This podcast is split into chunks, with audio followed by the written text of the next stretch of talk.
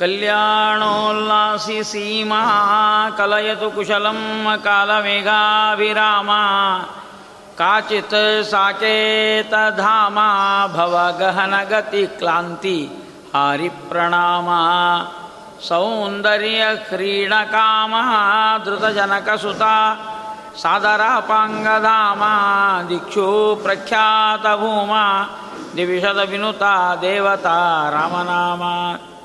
कल्याणाद्भुतगात्राय कामितार्थप्रदायिने श्रीमद्वेङ्कटनाथाय श्रीनिवासाय ते नमः। आपादमौलिपर्यन्तं गुरूणां कृतिं स्मरेत तेन विघ्नाः प्रणश्यन्ति सिद्ध्यन्ति च मनोरथाः। स्वस्तिशेषत्सुस्ततामखिलजयसन्मङ्गलानि सम्भवन्तु सम्यक् श्लोकैकश्रवणपठनमात्रेण वक्तृच्च श्रोतॄणां मुनिखिलकलिकृतकल्मष अपनोदनपटुतरे धर्माद्य किल पुरुषार्थसाधनीभूते श्रीमद्भविष्योत्तरपुराणे वेङ्कटेशमहात्मे अद्य गदाप्रारम्भे सति किञ्चित्पूर्वकथानुवादः ब्रह्मरुद्रादिवन्द्यं त्वां भजे वेङ्कटनायकं ನಿವಾರಯಸ್ವಾನಿಷ್ಟಾನಿ ಸಾಧಯಷ್ಟಾನಿ ಮಾಧವ ಪೂರ್ವಾಂತ ಶ್ಲೋಕ ಭಾಗದಲ್ಲಿ ಸೂತರು ಶವನಕಾದಿಗಳಿಗೂ ಶತಾನಂದ ಮಹರ್ಷಿಗಳು ಜನಕ ಮಹಾರಾಜನಿಗೆ ವೆಂಕಟೇಶ ಮಹಾತ್ಮೆಯನ್ನು ನಿರೂಪಣೆ ಮಾಡ್ತಾ ಇದ್ದಾರೆ. ಪರಮಾತ್ಮ ಕೊರವಂಜಿಯ ವೇಷವನ್ನು ಹಾಕಿಕೊಂಡು ಧರ್ಮದೇವಿ ಅನ್ನೋ ಹೆಸರಿನಿಂದ ತನ್ನ ಕಾರ್ಯ ತಾ ಮಾಡಿದವಾಗ, ಇನ್ನೊಬ್ಬರ ಹೆಸರು ಹೇಳಿದವಾಗ, ತನ್ನ ಮದುವೆಯು ನಿಶ್ಚಯವಾಗಲು ತನ್ನ ಬಳಗ ತಾ ಕರೆಸಿರುವವಾಗ ಮಂಗಳಂ ಜಯ ಮಂಗಳಂ ಅಂತ ಹೇಳ್ತಾ ಇದ್ದಾರೆ. ಇದು ಪರಮಾತ್ಮ ತನ್ನ ಕಾರ್ಯವನ್ನು ತಾನು ಮಾಡಿದ್ದಾನೆ. ಕಲಿಯುಗದಲ್ಲಿ ಸ್ವಾವಲಂಬನೆ ಬಹಳ ಮಹತ್ವದ್ದು ಅಂತ. ಪರಮಾತ್ಮ ಸ್ವತಂತ್ರ, ಪರಾಧೀನತೆಯ ನಾವು ಕರ್ಮ ಮಾಡ್ತೇವೆ.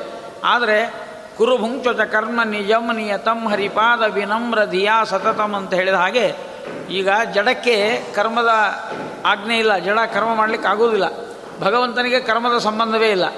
ಆದ್ದರಿಂದ ಕರ್ಮ ಯಾರು ಮಾಡಬೇಕು? ಜೀವ ಮಾತ್ರ ಕರ್ಮಗಳನ್ನು ಮಾಡಬೇಕು. ಅದಕ್ಕೋಸ್ಕರವಾಗಿ ಜೀವನಿಗೆ ಕರ್ಮ ವಿಶೇಷವಾಗಿ ಪರಮಾತ್ಮನ ಆಜ್ಞೆ ಅಂತ ಹೇಳಿದ್ದಾರೆ. ಅದಕ್ಕೋಸ್ಕರ ನಾವೆಲ್ಲರೂ ಕೂಡ ಸೋಚಿತ ಕರ್ಮಗಳ ಚರಿಸುತ್ತ ಬಲು ನೀಚರಲ್ಲಿ ಪೋಗ್ಯಾಚಿಸದೆ ಖೇಚರವಾಹ ಚರಾಚರ ಬಂಧಕ ಮೋಚಕನವುದೆಂದ್ಯೋಚಿಸುತ್ತಿಪ್ಪುದೆ ಫಲವಿದು ಬಾಳದುದಕ್ಕೆ ಸೋಚಿತ ಕರ್ಮಗಳು ನಮಗೆ ಉಚಿತವಾಗಿರತಕ್ಕಂಥ, ನಮಗೆ ಯೋಗ್ಯವಾದ ಕರ್ಮಗಳನ್ನು ಸ್ವವಿಹಿತ ವೃತ್ಯ ಭಕ್ತ್ಯ ಭಗವದ್ ಆರಾಧನಮೇವ ಧರ್ಮ ಅಂತ ಶ್ರೀಮನ್ ಮಧ್ವಾಚಾರ್ಯರು ನಮಗೆ ಆಜ್ಞೆ ಮಾಡಿದಂತೆ ಈ ವೆಂಕಟೇಶ ಮಹಾತ್ಮೆಯಲ್ಲಿ ಪರಮಾತ್ಮ ತಾನೇ ತೋರಿಸ್ತಾ ಇದ್ದಾನೆ, ನನ್ನ ಮದುವೆಯನ್ನು ನಾನೇ ಮಾಡಿಕೊಳ್ಬೇಕು ಅಂದ. ಇದರಲ್ಲಿ ವಿಶೇಷ ಏನು ಅಂದರೆ, ಕಲಿಯುಗದಲ್ಲಿ ಕನ್ಯಾದ್ದು ಸಮಸ್ಯೆ, ಅದಕ್ಕೆ ವರ ಸ್ವಲ್ಪ ತಾನೇ ಹುಡುಕೊಂಡ್ರೆ ಅಡ್ಡಿ ಇಲ್ಲ, ಆದರೆ ಯೋಗ್ಯ ವರವನ್ನು ಹುಡುಕೊಳ್ಬೇಕು ಅಂತ ಶ್ರೀನಿವಾಸನೇ ಸ್ವತಃ ಓಡಾಡಿ ಒಂದು ಕನ್ಯೆಯನ್ನು ಹುಡುಕೊಂಡಿದ್ದಾನೆ ಅಂತ ಇರಬಹುದೇನೋ ಅನ್ನುವ ಒಂದು ಸಂದೇಶವನ್ನು ಅಲ್ಲಿ ಕೊಡ್ತಾ ಇದ್ದಾರೆ. ಅದಕ್ಕೋಸ್ಕರವಾಗಿ ಭಗವಂತ ಆ ಕನ್ಯೆಯನ್ನು ನಿರ್ಧಾರ ಮಾಡಿಕೊಂಡು ಹೊರಟಿದ್ದಾನೆ. ದೇವತೆಗಳೆಲ್ಲ ಆಶ್ಚರ್ಯಚಕಿತರಾಗಿದ್ದಾರಂತೆ. ಆ ವೈಭವವನ್ನು ನೋಡಿ ಸಂತೋಷ ಪಡ್ತಾ ಇದ್ದಾರೆ. ನಂತರದಲ್ಲಿ ಬಕುಳಾದೇವಿ ಬಂದಿದ್ದಾಳೆ ನಾರಾಯಣಪುರಕ್ಕೆ. ಅಲ್ಲಿ ಕನ್ಯಾ ಮುಖ್ಯ ಕಾರ್ಯ ನಮಗೆ ನಿಮ್ಮಲ್ಲಿ ಕನ್ಯಾ ಇದೆ ಅಂತ ಗೊತ್ತಾಗಿದೆ. ಅದಕ್ಕೋಸ್ಕರವಾಗಿ ನಾವು ಕನ್ಯಾನ್ವೇಷಣೆಗಾಗಿ ಬಂದಿದ್ದೇವೆ ಅಂತ ಹೇಳ್ತಾ ಇದ್ದಾರೆ. ಆವಾಗ ಅವರಂದರು, ಇಲ್ಲಿ ನಾವು ಯಾರು ಅವನು ವರ ಯಾರು ಅಂತ ಎಲ್ಲ ಪ್ರಶ್ನೆ ಕೇಳ್ತಾ ಇರುವಾಗ ಶ್ರೀನಿವಾಸನೆಂಬ ವರ ಅಂತ ಹೇಳ್ತಾ ಇದ್ದಾರೆ. ಆ ಒಂದು ಹಿನ್ನೆಲೆಯಲ್ಲಿ ಆಕಾಶರಾಜನಿಗೆ ಮಗಳನ್ನು ಯೋಗ್ಯ ವರನಿ ಕೊಡಬೇಕು ಅನ್ನೋ ಉದ್ದೇಶದಿಂದ ಅದರ ಪರಿಚಯ ಆಗಬೇಕಲ್ಲ, ಯಾರು, ಏನು, ಎಂತೂ ಗೊತ್ತಾಗಬೇಕು. ಅದಕ್ಕೋಸ್ಕರವಾಗಿ ತೋಂಡಮಾನರಾಜನನ್ನು ಕಳಿಸಿದ್ದಾರೆ ಶುಕಾಚಾರ್ಯರು ಅಂತಿದ್ದಾರೆ, ಅವರನ್ನು ಕರೆಸಬೇಕು ಅಂತ. ಇದನ್ನು ಸೂಚನೆ ಮಾಡಿದವರು ಯಾರು ಅಂದರೆ ಬೃಹಸ್ಪತ್ಯಾಚಾರ್ಯರು. ಬೃಹಸ್ಪತ್ಯಾಚಾರ್ಯರು ಬಂದು ಕೃಷ್ಣನ ಬಗ್ಗೆ, ಆ ಶ್ರೀನಿವಾಸನ ಬಗ್ಗೆ ಹೇಳ್ರಿ ಅಂತಂದರೆ, ಇಲ್ಲ ನಾವು ಮೇಲಿನ ಲೋಕದಲ್ಲಿದ್ದವರು, ಅವರು ಕೆಳಗಿನ ಲೋಕದಲ್ಲಿದ್ದವರು, ಈ ಭೂಲೋಕದಲ್ಲಿ ಯಾವ ವರ ಇದ್ದಾನೆ ನಮಗಷ್ಟು ಗೊತ್ತಿಲ್ಲ. ಶುಕಾಚಾರ್ಯರು ಎಲ್ಲ ಬಲ್ಲವರಾಗಿದ್ದಾರೆ, ಅವರನ್ನು ಕೇಳಿಕೊಳ್ಳಿ ಅಂತ ಹೇಳಿದಾಗ ಆ ಶುಕಾಚಾರ್ಯ ಹತ್ರ ತೊಂಡಮಾನ ರಾಜ ಬಂದಿದ್ದಾನೆ. ಬಂದಾಗ ಶುಕಾಚಾರ್ಯರು ಏನಪ್ಪ ತೋಣಮಾನ ರಾಜ ಬಂದಿದೆಯಲ್ಲ ಅಂದರು ಇಲ್ಲ ಶ್ರೀನಿವಾಸನೆಂಬ ವರನಿಗೆ ನಮ್ಮ ಅಣ್ಣ ತನ್ನ ಮಗಳನ್ನು ಕೊಡಬೇಕು ಅಂತ ನಿರ್ಧಾರ ಮಾಡಿದ್ದಾನೆ, ತಾವು ಬರಬೇಕು ಅಂತಿಷ್ಟು ಹೇಳಿದ ತಕ್ಷಣ ಹುಚ್ಚೆ ಆಗಿಬಿಟ್ರು ಅವರು ಪಾಪ. ನಗುವರೋ ರೋಧಿಸುವರೋ ನಾಟ್ಯವಾಡುವರೋ, ಬಗೆವರೋ ಬಡತನ ಭಾಗ್ಯ ಭಾಗವತರು ಅಂದಂಗೆ ನೃತ್ಯತಿ, ಗಾಯತಿ, ಪಶ್ಯತಿ, ಮೋದತಿ, ಸಾದರ ಮುಕ್ತ್ವ ಭಕ್ತಿಯುತ ಪುಲಕಾಂಕಿತ ಗಾತ್ರೋ, ಧನ್ಯತಮೋಹರ ಹರಿಯೋಪಾಸ್ತೆ ಎಂದಂತೆ ಆ ಕುಣಿಲಿಕ್ಕೆ ಪ್ರಾರಂಭ ಮಾಡಿದ್ದಾರೆ. ತುಳಸಿ ಮಣಿ ಹರಿದಿದ್ದಾರೆ, ಕಮಂಡಲು ಒಡೆದಿದ್ದಾರೆ ಕೃಷ್ಣಾಜನವನ್ನು ಎತ್ತಿ ಎಸೆದು ಬಿಟ್ಟಿದ್ದಾರೆ. ಎಲ್ಲ ಒಗೆದು ಮಾಡಿ ಮತ್ತೆ ಬಹಳ ಭಾವಾವೇಶದಲ್ಲಿ ಮುಳುಗಿಬಿಟ್ರಂತೆ ತೋಣಮಾನ ರಾಜ ಅಂದ, ನಾನು ಕರೆದು ಬಂದದ್ದು ಬೇರೆ ಕೆಲಸಕ್ಕೆ. ಇವ್ರು ಯಾಕೆ ಹೇಳಿ ಹಿಂಗು ಹುಚ್ಚು ಮಾಡ್ತಾ ಹುಚ್ಚುತ್ತಾಗ್ಬಿಟ್ಟು ಮಾಡ್ತಾ ಇದ್ದಾರಲ್ಲ ಅಂತ ಕೇಳಿದಾಗ, ಅವರಿಗೆ ಭಾವಾವೇಶ ಅನ್ನೋದು ಬಂತಾ ಇದೆ. ನಂತರದಲ್ಲಿ ಮುಂದೆ ಸ್ವಲ್ಪ ಹೊತ್ತಾದ ಮೇಲೆ ಹೇಳಿದ್ರಂತೆ ತೋಣಮಾನ ರಾಜನಿಗೆ, ನೋಡಪ್ಪ, ನಿನ್ನ ಅಣ್ಣ ಎಷ್ಟು ಪುಣ್ಯ ಮಾಡಿದ್ದಾನೆ. ನಾವು ಬಹಳ ತಪಸ್ಸು ಮಾಡಿ, ಧ್ಯಾನ ಮಾಡಿದರೂ ಸಿಗದೇ ಇರುವಂಥ ಭಗವಂತನನ್ನು ಮದುವೆ ಸಮಾರಂಭದಲ್ಲಿ ನೋಡ್ತಾ ಇದ್ದಾನಲ್ಲ, ಏನು ವೈಭವ ಇದು ಅಂತ ಈ ರೀತಿಯಾಗಿ ಆ ಭಾವನೆಯಿಂದ ಮಾಡಿದರು ಅಂತ ತಿಳ್ಕೊಳ್ಬೇಕು. ಮತ್ತು ಶುಕಾಚಾರ್ಯರು ಬಂದಿದ್ದಾರೆ. ಆಕಾಶರಾಜ ವಿಚಾರ ಮಾಡಬೇಡ. ಇಪ್ಪತ್ತೊಂದು ಕುಲಗೋತ್ರಗಳು ಉದ್ಧಾರ ಆಗ್ತಾವಪ್ಪ. ನೀನು ಶ್ರೀನಿವಾಸನಿಗೆ ಕೊಟ್ಟು ಮದುವೆ ಮಾಡು. ಪತ್ರವನ್ನು ಬರೇ ಎಂದುಕೊಂಡು ಹೇಳ್ತಾ ಇದ್ದಾರೆ. ಆ ಸಂದರ್ಭದಲ್ಲಿ ಧರಣಿ ದೇವಿ ಒಂದೆರಡು ಪ್ರಶ್ನೆ ಕೇಳಿದ್ದು ಅಲ್ಲ ಹುಡುಗ ಅಂತೀರಿ? ಮತ್ತು ಅವನು ಏನೇನಿದ್ದಾನೆ ಅವನ ವಿಚಾರವನ್ನು ಹೇಳ್ರಿ. ಇಲ್ಲ, ನಮ್ಮ ಹುಡುಗ ಗುಣವಂತ, ವಿದ್ಯಾವಂತ, ಬುದ್ಧಿವಂತ, ಜ್ಞಾನವಂತ, ವಂತಗಳ ಅನಂತ ಅನಂತ ಅನಂತ ಗುಣ ಪರಿಪೂರ್ಣ ಇವೆಲ್ಲ ಹೇಳಿದ್ಲು. ಹೇಳಿ ವಯಸ್ಸೆಷ್ಟು ಅಂತ ಕೇಳಿದರು ವಯಸ್ಸು ಇಪ್ಪತ್ತೈದು ವರ್ಷ ಅಂತ ಆಗಿನ ಕಾಲದಲ್ಲಿ ಇಪ್ಪತ್ತೈದು ವರ್ಷ ಅಂದರೆ ಬಹಳ ಆಯಿತು.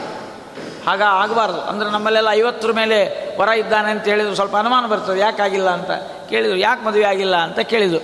ಆವಾಗ ಬಕುಲಾದೇವಿಗೆ ಇವೆಲ್ಲ ಪ್ರಶ್ನೆ ಕೇಳ್ತಾರೆ, ಹೇಳಬೇಕು ಅಂತ ಪಾಪ ಗೊತ್ತಿಲ್ಲ ಅವಳಿಗೆ ಆದರೂ, ವಿಚಾರ ಮಾಡಿ ಹೇಳಿದ್ದು ಇಲ್ಲ, ಮುಂದೆ ಮದುವೆ ಆಗಿದೆ.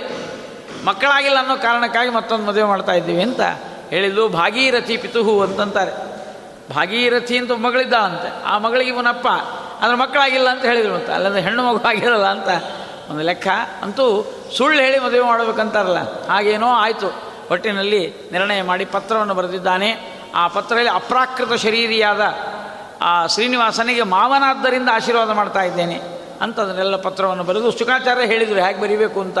ಪರಮಾತ್ಮನಿಗೆ ಪತ್ರ ಬರೆಯೋ ಯೋಗ್ಯತೆ ನಮಗೆ ಎಲ್ಲಿದೆ ಪತ್ರ ಅಂತಂದ್ರೇನು? ಅಂದರೆ ಭಗವಂತನಿಗೆ ಪತ್ರ ಬರೀಬೇಕು. ಭಗವಂತನಿಂದ ಪತ್ರವನ್ನು ಪಡಿಬೇಕು. ಎರಡು ಕೆಲಸ. ನಾವು ಭಗವಂತನಿಗೂ ಪತ್ರ ಬರೀಬೇಕು. ಭಗವಂತನಿಂದ ಬಂದ ಪತ್ರವನ್ನು ಓದಬೇಕಂತ. ಪತ್ರ ಅಂದ್ರೇನು? ಪತಂತಂ ತ್ರಾಯತೆ ಇತಿ ಪತ್ರಂ ಅಂತ. ಬೀಳುವವರನ್ನು ಕೈ ಹಿಡಿದು ಮೇಲೆ ಎತ್ತದಿದ್ರೆ ಅದು ಪತ್ರ. ನಮ್ಮ ಪತ್ರಗಳು ಇರ್ತದೆ. ಏನಂದರೆ ಮ್ಯಾಲ ಕ್ಷೇಮ ಕೆಳಕ್ಷೇಮ, ನಡುವೆಲ್ಲ ರೋಗಗಳಿರ್ತದೆ ಏನೇನೋ ಸಮಸ್ಯೆಗಳು ಆಗಿದೆ, ಅದು ಏನೋ ಆಗಲಿ, ಕೆಲಸದವ್ರು ಬಂದಿಲ್ಲ, ಅವಳಿಗೂ ಆರಾಮಿಲ್ಲ ಮನೆಯೊಳಗೆ ಮಕ್ಕಳು ಹೆಂಡತಿಗೆ ಆರಾಮಿಲ್ಲ ಇತಿ ಕ್ಷೇಮ ಮ್ಯಾಲ ಕ್ಷೇಮ ಕೆಳಕ್ಷೇಮ ಇರ್ತದೆ. ನಾವು ಕ್ಷೇಮವಾಗಿರ್ಬೇಕಂತಂದ್ರೆ ಭಗವಂತನ ಅನುಗ್ರಹ ಇದ್ದರೆ ಮಾತ್ರ ಕ್ಷೇಮವಾಗಿರ್ತೀವಿ. ಅದಕ್ಕಾಗಿ ಯಸ್ಯಾವತಾರೋ ಭೂತಾನಾಂ ಕ್ಷೇಮಾಯ ವಿಭವಾಯ ಚ ಅಂತ ಹೇಳ್ತಾ ಇದ್ದಾರೆ. ಭಗವಂತನ ಅವತಾರದ ಚರಿತ್ರೆಯನ್ನು ಕೇಳುವವರು ಆನಂದವಾಗಿರ್ತಾರಂತೆ ಲೋಕದಲ್ಲಿ, ಭಾಗವತದಲ್ಲಿ ಮಾತು ಬರ್ತಾ ಇದೆ. ಆದ್ದರಿಂದ ಪತ್ರ ಅಂದರೆ ಪತಂತಂ ತ್ರಾಯತೆ ಇತಿ ಪತ್ರಂ ಅಂತ ಈ ರೀತಿ ಪತ್ರ ಆ ಭಗವಂತನಿಗೋಸ್ಕರವಾಗಿ ಬರೆದು ಕಳಿಸಿದ್ದಾರೆ. ಯಾರು ತೊಗೊಂಡು ಹೋಗಬೇಕು ಅದನ್ನು? ಶುಕಾಚಾರ್ಯರು ಒಯ್ಯಬೇಕಲ್ಲ ಅದಕ್ಕೆ ಶುಕಾಚಾರ್ಯರ ಆಸೆಯಿಂದ ನೋಡ್ತಾ ಇದ್ದಾರೆ. ನನಗೆ ಕಳಿಸ್ತಾರೋ, ಯಾರನ್ನು ಕಳಿಸ್ತಾರೋ? ಶ್ರೀನಿವಾ, ಆಕಾಶರಾಜ ಅಂದ್ಬಿಟ್ಟ ಶುಕಾಚಾರ್ಯ ನೀವೇ ಹೋಗಬೇಕು ಅಂತ. ಭಾಳ ಆನಂದ ಆಯಿತು. ದೇವರ ದರ್ಶನ ಆಗ್ತದಲ್ಲ ಅಂತ ಆ ಪತ್ರವನ್ನು ತಲೆ ಮೇಲೆ ಇಟ್ಟುಕೊಂಡು ಭಕ್ತಿಯಿಂದ ಭಗವನ್ ನಾಮಸ್ಮರಣೆ ಮಾಡ್ತಾ ಬರ್ತಾ ಇದ್ದಾರೆ. ಸ್ವಲ್ಪ ಮುಂದೆ ಬಂದು ಕೂಡ ಆಕಾಶರಾಜ ಹೇಳಿದ ಮತ್ತು ಸ್ವಲ್ಪ ನಿಲ್ರಿ ಶುಕಾಚಾರ್ಯ ಸ್ವಲ್ಪ ನಿಲ್ರಿ ಅಂತ. ಓಡಿ ಬಂದ, ಏನು? ಇಲ್ಲ, ಅಕಸ್ಮಾತ್ ಆಕ ಆ ಹುಡುಗ ವರ, ಏನಾದರೂ ಹೆಚ್ಚಿನ ದುಡ್ಡು ಕೇಳಿದ ಅಂತೇಳಿ ವರದಕ್ಷಿಣೆ ಅದು ಇದು, ಅಥವಾ ಏನೋ ಒಂದು ಆಸ್ತಿ ಪಾಸ್ತಿ ಏನೋ ಕೇಳಿದ ಅಂತಂದರೆ, ನೀವು ಇಲ್ಲ ಅಂತ ಹೇಳಬೇಡ್ರಿ. ನನ್ನ ಇಡೀ ನಾರಾಯಣಪುರವನ್ನೇ ಭಗವಂತನಿಗೆ ಸಮರ್ಪಣೆ ಮಾಡಿಬಿಡ್ತೇನೆ. ಅದಕ್ಕೆ ಮದುವೆ ಮಾತ್ರ ಸ್ವಲ್ಪ ಚೆನ್ನಾಗಿ ಆಗುವಂತೆ ವ್ಯವಸ್ಥೆ ಮಾಡ್ಕೊಂಬರ್ರಿ. ಅಲ್ಲಿ ಹೋದ್ಮೇಲೆ ಏನೋ ಸಮಸ್ಯೆಗಳಾದರೆ ಅದನ್ನು ನೀವು ದುಡ್ಡು ಕೊಡೋದು ಇದು ಅಂದರೆ ಹೆದರಬೇಡ್ರಿ ಅಂತ ಹೇಳಿದ. ಯಾಕಂದರೆ, ಈ ನಡುವಾಗೋರು ಇರ್ತಾರೆ ನೋಡ್ರಿ, ಅವರು ಬಹಳ ಸಿಹಿ ಸಿಹಿ ಮಾತುಗಳನ್ನು ಆಡಬೇಕು ಬಿ ಪಿ ಬಿ ಪಿ ಹೆಚ್ಚಾದವ್ರನ್ನ ಕಳಿಸ್ಬಾರ್ದು ನಡುವ ಮಾತಾಡಲಿಕ್ಕೆ. ಅವರೇನೋ ಅನ್ನೋಣ, ಇವರೇನೋ ಎಡವಟ್ಟು ಮಾತಾಡೋಣ ಇಲ್ಲ ಆಗೋದಿಲ್ಲ ಹೋಗ್ರಿ ಅಂತ ಅಂದ್ರೆ ಏನು ಮಾಡೋದು? ಅದಕ್ಕೆ ಶುಕಾಚಾರನೇ ಕೊಟ್ಟು ಕೈಸಿ ಅಂತ ಶುಕ ಯಾಕಂದರೆ ಮಧುರವಾದ ಮಾತಾಡೋದು, ಕೀರವಾಣಿ ಅಂತಾರೆ. ಆ ಕೀರವಾಣಿ ಅಂದರೆ ಆ ಗಿಳಿಯ ಮಾತು ಬಹಳ ಮಧುರ. ಅದಕ್ಕೆ ನಮ್ಮ ಶುಕಾಚಾರ ಅಂತವರೇ ಅಲ್ಲ ನಿಗಮ ಕಲ್ಪ ತರೋರ್ಗಲಿತಂ ಫಲಂ शुकमुखातमृतद्रवसंयुतं पिबत भागवतं रसमालयं मूरो रसिकाः ಭುವಿ ಭಾವುಕಾ ಶುಕವಾಣಿ ಅಂದರೆ ಮಧುರವಾದ ಮಾತಪ್ಪ. ಆ ಭಾಗವತಾಮೃತವನ್ನು ಉಣಿಸಿದವರು ಪರೀಕ್ಷಿತ ರಾಜನಿಗೆ ಅಂತ ಶುಕಾಚಾರ್ಯರು ಬಹಳ ಸಿಹಿಯಾದ, ಮಧುರವಾದ, ಭಗವಂತನಿಗೆ ಪ್ರಿಯವಾದ ಮಾತುಗಳನ್ನು ಆಡಬೇಕಲ್ಲ ಅಂತ ಅವರನ್ನೇ ಕೊಟ್ಟು ಕಳಿಸಿದ್ದಾರಂತೆ. ಇದು ಲೌಕಿಕ ಜ್ಞಾನ ಇರಬೇಕು ಹೀಗೆ. ಯಾರನ್ನ ಕಳಿಸ್ಬೇಕು, ಯಾರನ್ನ ಕಳಿಸಬಾರದು? ಶುಕಾಚಾರ್ಯರು ಬಂದಿದ್ದಾರೆ. ಇನ್ನೂ ಬೆಟ್ಟ ಹತ್ತಿಲ್ಲ. ನಮ್ಮ ನಾರಾಯಣ ಅಲ್ಲೇ ನಿಂತುಕೊಂಡು ಶ್ರೀನಿವಾಸ ನನ್ನ ಪಕ್ವಂವಾ ಅಪಕ್ವಂವಾ ನನ್ನ ಕೆಲಸ ಆತೋ ಇಲ್ಲೋ, ಅದು ಹಣ್ಣೋ ಕಾಯೋ ಅಂತ ಕೇಳಿದಂತೆ ಪರಮಾತ್ಮ. ಎಷ್ಟು ಅವಸರ ನೋಡ್ರಿ ದೇವರಿಗೆ ಮದುವೆದು ಆಮೇಲೆ ಮೇಲೆ ಬಂದು, ನಿನ್ನ ಸ್ಮರಣೆ ಮಾಡಿದವರ ಕಾರ್ಯ ಪಕ್ವ ನಿನ್ನ ಕಾರ್ಯ ಅಪಕ್ವ ಅನ್ನೋದಿಲ್ಲವೇ ಇಲ್ಲ ಅಂತ ಶುಕಾಚಾರ್ಯರು ಪತ್ರವನ್ನು ಕೊಟ್ಟಿದ್ದಾರೆ. ಪತ್ರವನ್ನು ಓದಿದ, ತಾನು ಅದಕ್ಕೆ ಉತ್ತರವನ್ನು ಬರೆದ. ವೈಶಾಖ ಶುದ್ಧ ದಶಮಿ ಶುಕ್ರವಾರ ನಾವೆಲ್ಲರೂ ಕೂಡ ಬರ್ತೇವೆ ಸಕುಟುಂಬ ಸಪರಿವಾರವಾಗಿ ಅಂತ ಮಾವನಿಗೆ ನಮಸ್ಕಾರ ಪೂರ್ವಕ ಪತ್ರ ಬರೆದು ಶ್ರೀನಿವಾಸ ದೇವರು ಹೇಗೆ ಹಿರಿಯರಿಗೆ ಗೌರವವನ್ನು ಕೊಡಬೇಕು ಅನ್ನೋದನ್ನು ನಮ್ಮೆಲ್ಲರಿಗೂ ಪಾಠವನ್ನು ತಿಳಿಸ್ತಾ ಪತ್ರವನ್ನು ಬರಿತಾ ಇದ್ದಾರೆ. ಶುಕಾಚಾರ ಕೈಲಿ ಕೊಟ್ಟರು ಇಷ್ಟೆಲ್ಲ ಆದಮೇಲೆ ಶುಕಾಚಾರ ಕೊಟ್ಟು ಕಳಿಸ್ಬೇಕೋ ಬೇಡ. ಒಂದು ಮಾತು ಹೇಳಿದ ಪರಮಾತ್ಮ ಏನಂದರೆ, ಶುಕಾಚಾರ್ಯರೇ, ನನಗೆ ಆ ಆಕಾಶ ರಾಜ ತನ್ನ ಮಗಳನ್ನ ಕೊಡ್ತೀನಿ ಅನ್ನಲ್ಲ. ಏನು ನೋಡಿಕೊಟ್ಟ? ಯಾಕಂದ್ರೆ ನಂಗೆ ಗೌರ್ಮೆಂಟ್ ನೌಕರಿ ಇಲ್ಲ.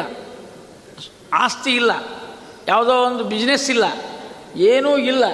ಹುತ್ತಿನೊಳಗೆ ವಾಸ ಮಾಡಿ ನಾನು. ನನಗೆ ಮನಿ ಸಹಿತ ಇಲ್ಲ. ನನ್ನಂಥವನಿಗೆ ಆಕಾಶ ರಾಜ ಮಗಳನ್ನ ಹೇಗೆ ಕೊಟ್ಟ?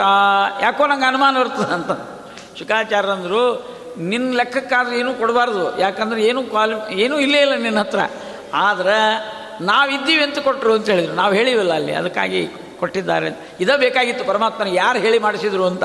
ಅಂದರೆ ಅವನ್ನ ಪ್ರಶಂಸೆ ಮಾಡಬೇಕಾಗಿತ್ತು. ಆಗ ಶುಕಾಚಾರ್ಯರು ಭಾವುಕರಾಗ್ತಾ ಇದ್ದಾರೆ, ಸ್ವಾಮಿ, ನಾವು ಮಾಡೋದಿಲ್ಲ, ನೀನೇ ಮಾಡ್ತಿದ್ದಿ ಅಂತ ಅನ್ನಿಸೋದು ಬಿಟ್ಟು ನನ್ನ ಕಡೆಯಿಂದ ಈ ಮಾತನ್ನು ಅನಿಸ್ಬಿಟ್ಟಿಯಲ್ಲ ಅಂತ ಸೋತು ಬಿಟ್ಟಿದ್ದಾರಂತೆ. ಆಗ ನಮಸ್ಕಾರ, ಪರಮಾತ್ಮ ಯಾರು ವಿನಮ್ರರಾಗಿ ತಲೆಬಾಗುತ್ತಾರೋ ಅವರ ಒಂದು ಭಕ್ತಿಗೆ ಒಲಿದು ಬಿಡ್ತಾನಂತೆ ಪರಮಾತ್ಮ. ಅದಕ್ಕೆ ವಿನಮ್ರ ಧಿಯಾ ಸತತಂ ಅಂತ ಮಧ್ವಾಚಾರ್ಯರು ಭಾಳ ಸುಂದರವಾಗಿ ಬರೀತಾ ಇದ್ದಾರೆ. ಕುರುಭಂಜ ಕರ್ಣ ನಿಜಂ ನಿಯತಂ ಹರಿಪಾದ ವಿನಮ್ರ ಧಿಯಾ ಸತತಂ ಅಲ್ಲಿ ಹರಿಪಾದ ಅಂದರೆ ಹರಿಯ ಅಂಶ ಅಂತ, ಪಾದ ಅಂದರೆ ಅಂಶ ಅಂತ. ಪರಮಾತ್ಮನ ಒಂದು, ಪರಮಾತ್ಮನಿಗೂ ನಮಗೂ ಜೀವಕ್ಕೂ ಭೇದ ಇದೆ. ಅದರ ಬಿಂಬ ಪ್ರತಿಬಿಂಬ ಭಾವದ ಅರ್ಥದಲ್ಲಿ ಅಲ್ಲಿ ಹರಿ, ಹೇ ಹರಿಪಾದ ಆಜ್ಞೆ, ಅಲ್ಲಿ ಸಂಬೋಧನೆ ಮಾಡಿದ್ದಾರೆ. ಹೇ ಹರಿಪಾದ ವಿನಮ್ರಧಿಯ ಸತತಂ ಅಂತ ಒಂದು ಕುರು ಕುರು ವಿನಮ್ರಧಿಯ ಸತತಂ ಕುರು, ಹೇ ಹರಿಪಾದ, ಒಂದರ್ಥ. ಇನ್ನೊಂದು ಹರಿಪಾದ ವಿನಮ್ರಧಿಯ ಸಮಸ್ತ ಪದನು ಮಾಡಲಿಕ್ಕೆ ಬರ್ತದೆ. ಈ ರೀತಿಯಾಗಿ ಕುರುವಂಜ ಕನ್ನ ನಿಜಂ ನಿಯತಂ ಹರಿಪಾದ ವಿನಮ್ರಧಿಯಾ ಸತತಂ ಹರಿರೇವ ಪರೋ, ಹರಿರೇವ ಗುರುರ್, ಹರಿರೇವ ಜಗತ್ಪಿತೃ ಮಾತೃಗತಿ ಭಗವಂತನೇ ಈ ಜಗತ್ತಿಗೆ ಗತಿ ಅಂತ, ಅವನೇ ಸ್ಥಿತಿ, ಅವನೇ ಗತಿ ಅಂತ ತಿಳ್ಕೊಂಡು, ಅವನಲ್ಲೇ ಮತಿ ಇಟ್ಟುಕೊಂಡು ನಾವು ವಿನಮ್ರವಾದ ಬುದ್ಧಿಯಿಂದ ಮಾಡಬೇಕು ಅಂತ ಅನ್ನೋದನ್ನಲ್ಲಿ ಹೇಳ್ತಾ ಇದ್ದಾರೆ. ಶುಕಾಚಾರ್ಯರಿಗೆ ಭಗವಂತ ಹತ್ತಿರ ಕರೆದು ತನ್ನ ದೇಹದ ಆಲಿಂಗನವನ್ನು ಕೊಟ್ಟನಂತೆ. ಯಾಕಂದರೆ ಹಿಂದೆ ಹನುಮಂತ ದೇವರು ಸೀತಾ ಸಂದೇಶವನ್ನು ಕೊಟ್ಟಾಗ ಅವರನ್ನು ಆಲಿಂಗನ ಮಾಡಿಕೊಂಡಿದ್ದೆ. ನಂತರದೊಳಗೆ ನಿಮಗೆ ಈ ಭಾಗ್ಯ ಕೊಟ್ಟೀನಿ ಅಂತ ಹೇಳ್ತಾರಂತೆ ನಮಗನಿಸ್ತದೆ ಶುಕಾಚಾರ್ಯ ಯಾಕೆ ಕೊಟ್ಟ ಅಂದರೆ ಶುಕಾಚಾರ್ಯಲ್ಲಿ ವಾಯುದೇವರ ಆದೇಶ ಇದೆ. ಅದಕ್ಕೋಸ್ಕರವಾಗಿ ವಾಯುದೇವರಿಗೆ ಕೊಡಬೇಕಾದ ಗೌರವ ಅವರಿಗೂ ಕೂಡ ಪ್ರೀತಿಯಿಂದ ಕೊಟ್ಟಿದ್ದಾನೆ ಅನ್ನೋದರಲ್ಲಿ ಏನೂ ಸಂಶಯ ಇಲ್ಲ ಅನ್ನೋ ತಾತ್ವಿಕ ಅರ್ಥವನ್ನು ಕೂಡ ನಾವು ತಿಳಿದುಕೊಳ್ಬೇಕು ಆನಂತರದಲ್ಲಿ ಪತ್ರವನ್ನು ತೆಗೆದುಕೊಂಡು ಶುಕಾಚಾರ ಆ ಕಡೆ ಹೋದರು. ಈ ಬಕುಲಾದೇವಿ ಒದ್ದಾಡ್ಕೋತಾ ಪಾಪ ಕಷ್ಟಪಟ್ಟು ಕುದುರೆ ಹತ್ತಿ ಮ್ಯಾಲೆ ಬಂದು ಬಂದು ಇನ್ನೂ ಪಾಪ ಕೈಕಾಲೆಲ್ಲ ತೊಳ್ಕೊಂಡು ನೀರು ಕುಡಿದು ಆಮೇಲೆ ಆನಂದವಾಗಿ, ಏನಪ್ಪ ಶ್ರೀನಿವಾಸ ಅಂತ ಹಿಂಗೆ ಹೇಳಿದ್ರಾಗ ಶ್ರೀನಿವಾಸದವ್ರು ಕೇಳಿದ್ರು, ಏನಾಯಿತು, ಹೋದ ಕೆಲಸ? ಎಲ್ಲ ಆಗಿ ಗೊತ್ತಿದೆ, ಆದರೂ ಮತ್ತೊಮ್ಮೆ ಕೇಳ್ತಾ ಇದ್ದೀನಿ. ಯಾಕಂದರೆ ಆ ಅಜ್ಜಿನ ಕೇಳಬೇಕಲ್ಲ, ಅಕ್ಕಿಗೆ ಸಮಾಧಾನ ಆಗಬೇಕು. ಏನಾಯಿತು, ಹೋದ ಕೆಲಸ? ಏನಿಲ್ಲ. ತುಂಬಿದ ಸಭೆಯಲ್ಲಿ ಆಕಾಶ ರಾಜ ನಿನಗೆ ತನ್ನ ಮಗಳನ್ನು ಕೊಡ್ತೀನಿ ಅಂತ ಪ್ರತಿಜ್ಞೆ ಮಾಡಿಬಿಟ್ಟಿದ್ದಾನಪ್ಪ. ಯಾರೋ ಧರ್ಮದೇವಿಯಂತೆ ಕೊರವಂಜಿಯಂತೆ ಅವಳು ಬಂದು ಹೇಳಿ ಹೋಗಿಬಿಟ್ಟಿದ್ಲು. ನನ್ನ ಕೆಲಸ ಹಗರಾಗಿಬಿಡಿತು ಅಂದರು. ಅಂದರೆ ದೇವರ ಅನುಗ್ರಹ ಇದ್ದರೆ ಎಲ್ಲ ಕೆಲಸಗಳು ಹಗರಾಗಿಬಿಡ್ತದೆ. ಭಾರಾವ ತಾರಾಯತೆ. ನಾವೇನು ತಿಳ್ಕೊತೀವಿ? ನಾವೇ ಭಾರ ಹೊರ್ತೀವಿ ಅಂತ. ನಮ್ಮ ಮಗನ ಲಗ್ನ ಮಾಡಬೇಕು. ನನ್ನ ಮಗಳ ಲಗ್ನ ಮಾಡಬೇಕು. ನನಗೇನು ಕಡಿಮೆ ಆಗಿದೆ? ನಾನು ಬೇಕಾದಂಗೆ ಮಾಡ್ತೀನಿ ಅನ್ನೋರು ಇರ್ತಾರೆ. ಭಾಳ ಮೊದಲು ಮೊದಲು ಎಲ್ಲ ಆಮೇಲೆ ಯಾವ ಕೂಡಿ ಬರಲಿಲ್ಲ ಅಂದರೆ ಮತ್ತೆ ಆಚಾರ ಹತ್ರ ಬರೋದೆ. ಸ್ವಾಮಿ, ಯಾಕೋ ಮದುವೆ ಆಗಿಲ್ಲ? ಏನು ಮಾಡಬೇಕು? ಶ್ರೀನಿವಾಸ ಕಲ್ಯಾಣ ಹೇಳಿಸ್ರಿ, ರುಕ್ಮಿಣಿ ಶಿಜ ಹೇಳಿಸ್ರಿ, ಆಮೇಲೆ ಲಗ್ನ ಆಗ್ತಾವ. ಅಂತೂ ಅಹಂಕಾರ ಮುರಿಯೋ ತನಕ ದೇವರು ವ್ಯವಸ್ಥೆ ಮಾಡಿಬಿಟ್ಟಿರ್ತಾನೆ. ಹಾಗೆಲ್ಲ ಅನ್ನಬಾರದು ಅಂತ. ಮದುವೆ ಮಾಡುವವರು ನಾವಲ್ಲ. ಅದು ಭಗವಂತನೇ ಮಾಡಿಸ್ತಾನೆ ಅನ್ನೋದು ಬೇಕಲ್ಲ. ಭಾರಾವ ತಾರಾಯತೆ ವಾರಾಸಿ ಜಾನಯನ ನೀರಾಜಿತಂ ಕರುಣ ಪುರಾರ್ದ್ರಮಾನ ಸಮತೋ ನಾರಾಯಣಂ ದುರಿತ ಭಾರಾಪಹಂ ಸತತ ಮಾರಾದಯ ಸ್ವಮನಸಾ ಭಾರಾವ ತಾರಾಯತೆ. ಅದಕ್ಕಾಗಿ ನಾವು ದೇವರಿಗೆ ಹಾರ ಹಾಕ್ಬೇಕಂತ. ಯಾಕಂದ್ರೆ ಆ ಹಾರ ಹಾಕಿದ್ರಿ ಅಂದ್ರೆ ನಮ್ಮ ಭಾರ, ಅದನ್ನು ಹಾರ ಹಂಗೆ ಮಾಡ್ತಾನಂತ ಪರಮಾತ್ಮ. ಅದಕ್ಕೆ ಅಷ್ಟು ಅನುಗ್ರಹ ಅದಕ್ಕಾಗಿಯೇ ನಿರ್ಮಾಲ್ಯ ಎಲ್ಲ ತಗೊಳ್ಳೋದು ಅದನ್ನು ಕೊಟ್ಬಿಟ್ರಪ್ಪ, ಯಾಕೆ ನಾವು ಅದನ್ನು ಕೊಳ್ಳಗೆ ಹಾಕ್ಕೊಂಡ್ವಿ ಅಂದರೆ ಹಿಂದಕ್ಕೆ ಗರುಡ ದೇವರು ಮಂದರ ಪರ್ವತನ ಎತ್ತೋ ಪ್ರಸಂಗ ಬಂದಾಗ, ಒಲ್ಲೆ ಅಂದ್ರೆ ಏನ್ರಪ್ಪ, ಇಷ್ಟು ಮಂದಿ ಎತ್ತಿದ್ರೇನೆ ಅದು ಆಗೋದಿಲ್ಲ, ಕೆಲಸ, ಇನ್ನು ನಾನೊಬ್ಬ ಏನು ಎತ್ತಿದ್ದೀನಿ ನನ್ನ ಕಡೆಯಿಂದ ಆಗೋದಿಲ್ಲ ಅಂದಾಗ ಪರಮಾತ್ಮ ನಿಮಿತ್ತ ಮಾತ್ರಂಭವ ಅಂತ ಹೇಳಿ ತನ್ನ ನಿರ್ಮಾಲ್ಯವನ್ನು ಗರುಡನ ಕೊರಳಿಗೆ ಹಾಕಿ ಆ ಇಡೀ ಮಂದ್ರ ಪರ್ವತನ ಇಚ್ಚಿಬಿಟ್ಟಿದ್ದಂತೆ ಆದ್ದರಿಂದ ಭಗವಂತನ ಅನುಗ್ರಹ ಇದ್ದರೆ ಯಾವ ಕೆಲಸವೂ ಭಾರ ಅಂತ ಆಗೋದೇ ಇಲ್ಲ ಅನ್ನುವಂಥ ಅರ್ಥದಲ್ಲಿ ಈ ರೀತಿಯಾಗಿ ತಿಳಿದುಕೊಳ್ಬೇಕು ಆಮೇಲೆ ಬಕಲಾದೇವಿ ಹೇಳಿದ್ದು, ನನ್ನ ಕೆಲಸ ಹಗರಾಗ್ಯದ, ನಿರ್ಣಯ ಆಗ್ಯದ, ನಿಶ್ಚಯ ಆಗ್ಯದ ಇನ್ನು, ಮುಂದಿನ ಕಾರ್ಯಕ್ರಮ ಮಾಡೋಣ ಅಂತ ಇಷ್ಟು ಹೇಳೋದ್ರೊಳಗಾಗಿ ದೇವರಂದ ಅವ ನನಗೆ ಯಾಕೋ ಈ ಲಗ್ನ ಒಲ್ಲೆ ಅನ್ನಿಸ್ತದ ನನಗೆ ಬೇಕಾಗಿಲ್ಲ. ಏನಾಗಿದೆ ನಿನಗೆ ಸುಳ್ಳು ಮಾತಾಡಬಾರ್ದು. ನೀನು ಸತ್ಯ ಸಂಕಲ್ಪ ನೀನು. ಸತ್ಯ ವಚನ ಮಾತಾಡಬೇಕು. ನೀನೇ ಸುಳ್ಳು ಆಡಿದರೆ ಭಕ್ತರು ಹೆಂಗೆ ಆಡಬೇಕು? ಅದಕ್ಕೋಸ್ಕರವಾಗಿ ನೀನು ಹಾಗೆ ಮಾತಾಡಬಾರ್ದು. ಏನು ಮಾತಾಡ್ತಾ ಇದ್ದೀನಿ? ಇಲ್ಲ. ವಿವಾಹೇ ಚ ವಿವಾದೇ ಚ ಸಮಯೋರೇವ ಶೋಭತೆ. ವಿವಾಹದಲ್ಲೂ ವಿವಾದದಲ್ಲೂ ಸಮ ಇರಬೇಕು. ಬಹಳ ಶ್ರೀಮಂತರು ವರ ಬಹಳ ಬಡ ಕನ್ಯಾ ಕನ್ಯಾದವರು ಭಾಳ ಕಡಿಮೆ ಇದ್ದರು ಸರಿಯಾಗೋದಿಲ್ಲ ಇವರು ಭಾಳ ಶ್ರೀಮಂತರಿದ್ದರು ಅವರು ಭಾಳ ಬಡವರಿದ್ದರು ಮದುವೆಯಲ್ಲಿ ಸರಿಯಲ್ಲ. ಅದಕ್ಕೆ ವಿವಾಹೇಚ, ವಿವಾದೇಚ. ಯಾರನ್ನು ಜಗಳ ಆಡಬೇಕಾದ್ರೆ ಸಮ ಸಮ ಇರಬೇಕು ಜಗಳ ಆಡಲಿಕ್ಕೆ. ಒಬ್ಬವನ್ನ ಹಿಡಿದು ಎಂಟತ್ತು ಮಂದಿ ಹೊಡೆದ್ರೆ ಅಂದ್ರೆ ಅದೇನು ಲೆಕ್ಕ ಅದು? ಹಂಗಲ್ಲ, ಅವರು ಎಂಟು ಜನ, ಇವರು ಎಂಟು ಜನ ಬಡದಾಟಕ್ಕಿದ್ರೆ ಅದೊಂದು ಲೆಕ್ಕಾಚಾರ. ವಿವಾಹೇಚ, ವಿವಾದೇಚ, ಸಮಯೋರೇವ ಶೋಭತೆ ಅಂತ ಶ್ರೀನಿವಾಸ ದೇವರು ಹೇಳ್ತಾ ಇದ್ದಾರೆ. ನಮ್ಮಲ್ಲಿ ಏನಾಗ್ತದೆ? ಯಾಕಂದರೆ ಈಗ ಮದುವೆಗೆ ಹೋಗ್ಬೇಕಂದ್ರೆ ಯಾರ್ಯಾರು ಹೋಗಬೇಕು? ನಾನು, ವರ. ನೀನು, ವರನ ತಾಯಿ. ಇದ್ದದ್ದೇ ಒಂದು ಕುದುರೆ. ಆ ಕುದುರೆ ಮೇಲೆ ನೀನು ಕೂಡಿಸ್ಬೇಕು, ನಾನು ನಡ್ಕೋತಾ ಬರ್ಬೇಕು. ನನ್ನ ಕಾಲಾಗಿರೋ ಚಪ್ಪಲಿ ಇಲ್ಲ, ಪಾದರಕ್ಷ ಸಹಿತ ಇಲ್ಲ ನನೆ ಬಾರಕ್ಕೆ ಲಗ್ನ, ವರ ಎಂಥವನು ಅಂದ್ರೆ ಇಂಥ ವರ. ವರನ ತಾಯಿ ಒಂದು ಮುದುಕಿ ಬಿಟ್ಟರೆ ಇನ್ನೇನೂ ಇಲ್ಲ ನಮ್ಮಲ್ಲಿ. ಅವನು ಆಕಾಶ ರಾಜನ ಊರಿಗೆ ನಾವು ಹೋಗ್ತಿರ್ತೀವಲ್ಲ, ಸಾವಿರಾರು ಜನ ರಾಜರ ಅರಮನೆ ಮಹಾರಾಜ, ಸೇವಕರು, ಮಂತ್ರಿಗಳು ಅದರಲ್ಲಿ ನಮ್ಮ ರಾಜನ ಮಗಳ ಮದುವೆ ಅಂತಂದ್ರೆ ಇಡೀ ಊರು ಜನನೇ ಬಂದಿರ್ತಾರೆ. ಹತ್ತು ಹತ್ತು, ಇಪ್ಪತ್ತು ಸಾವಿರ ಜನ ಅವರು ನಿಂತ್ಕೊಂಡಾಗ ನಾವಿಬ್ಬರೇ ಎಲ್ಲಿದ್ದಾರೆ ಬೀಗರು ಅಂದರೆ ಇಬ್ಬರನ್ನೇ ನೋಡ್ಕೊತ ನಿಂದಿರ್ಬೇಕಲ್ಲ. ಏನಿದು ವಿಭ ಸರಿ ಅನಿಸೋದಿಲ್ಲ ನನಗೆ. ಅಂದ ಶ್ರೀನಿವಾಸ ದೇವರು. ನಮ್ಮಲ್ಲೆಲ್ಲ ಹಾಗೇನೆ. ಈ ಗಂಡಿನ ಬೀಗರ ಬಸ್ ಬಂತು ಅಂದರೆ ಈ ಹೆಣ್ಣಿನ ಬೀಗರ ಕಡೆ ಕೆಲವು ಕೆಲಸ ಇರೋದು ನೋಡ್ರಿ. ಅವ್ರು ಸುಮ್ಮನೆ ಕುತ್ಕೊಂಡು ಏನು ಮಾಡ್ತಾರಂದ್ರೆ ಎಷ್ಟು ಜನ ಬಂದಾರಂತ ನೋಡ್ಕೋತಾ ಇರ್ತಾರೆ. ಆ ಇಳಿಯೋರು ನೋಡ್ಕೋತಾ, ಅವು ಅವ್ರ ಆಕಾರ, ಅವ್ರ ಬಣ್ಣ, ಅವ್ರ ವೇಷ, ಅವರ ಮಾತು ಒಂಥರ ಹಾಸ್ಯ ಮಾಡುವುದು, ಈ ಮದುವೆಯಲ್ಲಿರೋದೆ. ಆ ಬಸ್ಸಿನ ತುಂಬ ಜನ ಬಂದರು ಅಂತ ತಿಳ್ಕೊಳ್ರಿ. ಕೆಳಗೆ, ಮೇಲೆ ಕೆಲವರು, ಪಾಪ ಹಳ್ಳಿ ಮಂದಿನೆಲ್ಲ ಕರ್ಕೊಂಡು ಬರ್ತಿರ್ತಾರೆ. ಏನು? ಇಷ್ಟು ಜನ? ತುಟ್ಟಿ ಕಾಲ? ಇಷ್ಟು ಜನ ಯಾಕೆ ಬರಬೇಕು? ಒಂದು ನಾಲ್ಕು ಮಂದಿ ಜನ ಕಡಿಮೆ ಬಂದಿದ್ರು ಇವ್ರ ಗಂಟೆ ಏನು ಹೋಗ್ತಿತ್ತು? ಏನು ಬಂದಾವ್ರಿ? ಯಾರನ್ನ ಕಂಡಾವಿಲ್ಲ, ಲಗ್ನನೂ ನೋಡಾವಿಲ್ಲ ಅಂತ. ಹಿಂಗೆ ಅನ್ನೋದು? ಅಕಸ್ಮಾತ್ ಬೀಗರಿಗೆ ತ್ರಾಸಾಗೋದು ಬೇಡ ಅಂತ ಒಂದು ಇಪ್ಪತ್ತು ಜನ ಬಂದಿದ್ರು. ಇಡೀ ಐವತ್ತು ಜನ ಕೂಡ ಬಸ್ನಾಗ ಇಪ್ಪತ್ತು ಜನ ಬಂದ್ರೆ ಕಂಗಾಲವ ಮಂದಿನೇ ಹಚ್ಕೊಂಡಿಲ್ಲ. ಇದು ನೋಡಿದ್ರೆ ಗೊತ್ತಾಗ್ತದೆ. ಎಂಥ ಬೀಗರಿಗೆ ಕೊಟ್ಟಿವಲ್ಲ ಅಂತ ಅದಕ್ಕೂ ಅನ್ನೋದು. ಜನ ಬರದೇ ಇದ್ದರೂ ಒಂದು ಮಾತು. ತುಂಬಿ ಜನ ಬಂದರೂ ಒಂದು ಮಾತು. ಜನರಿಗೆ ಮತ್ತು ಇದೇ ಕೆಲಸನೇ. ನನ್ನ ಹಣೆ ಬರೋ ಹಾಗೆ ಆಗ್ತದೆ. ಅಸಹ್ಯ ಆಗ್ತದೆ.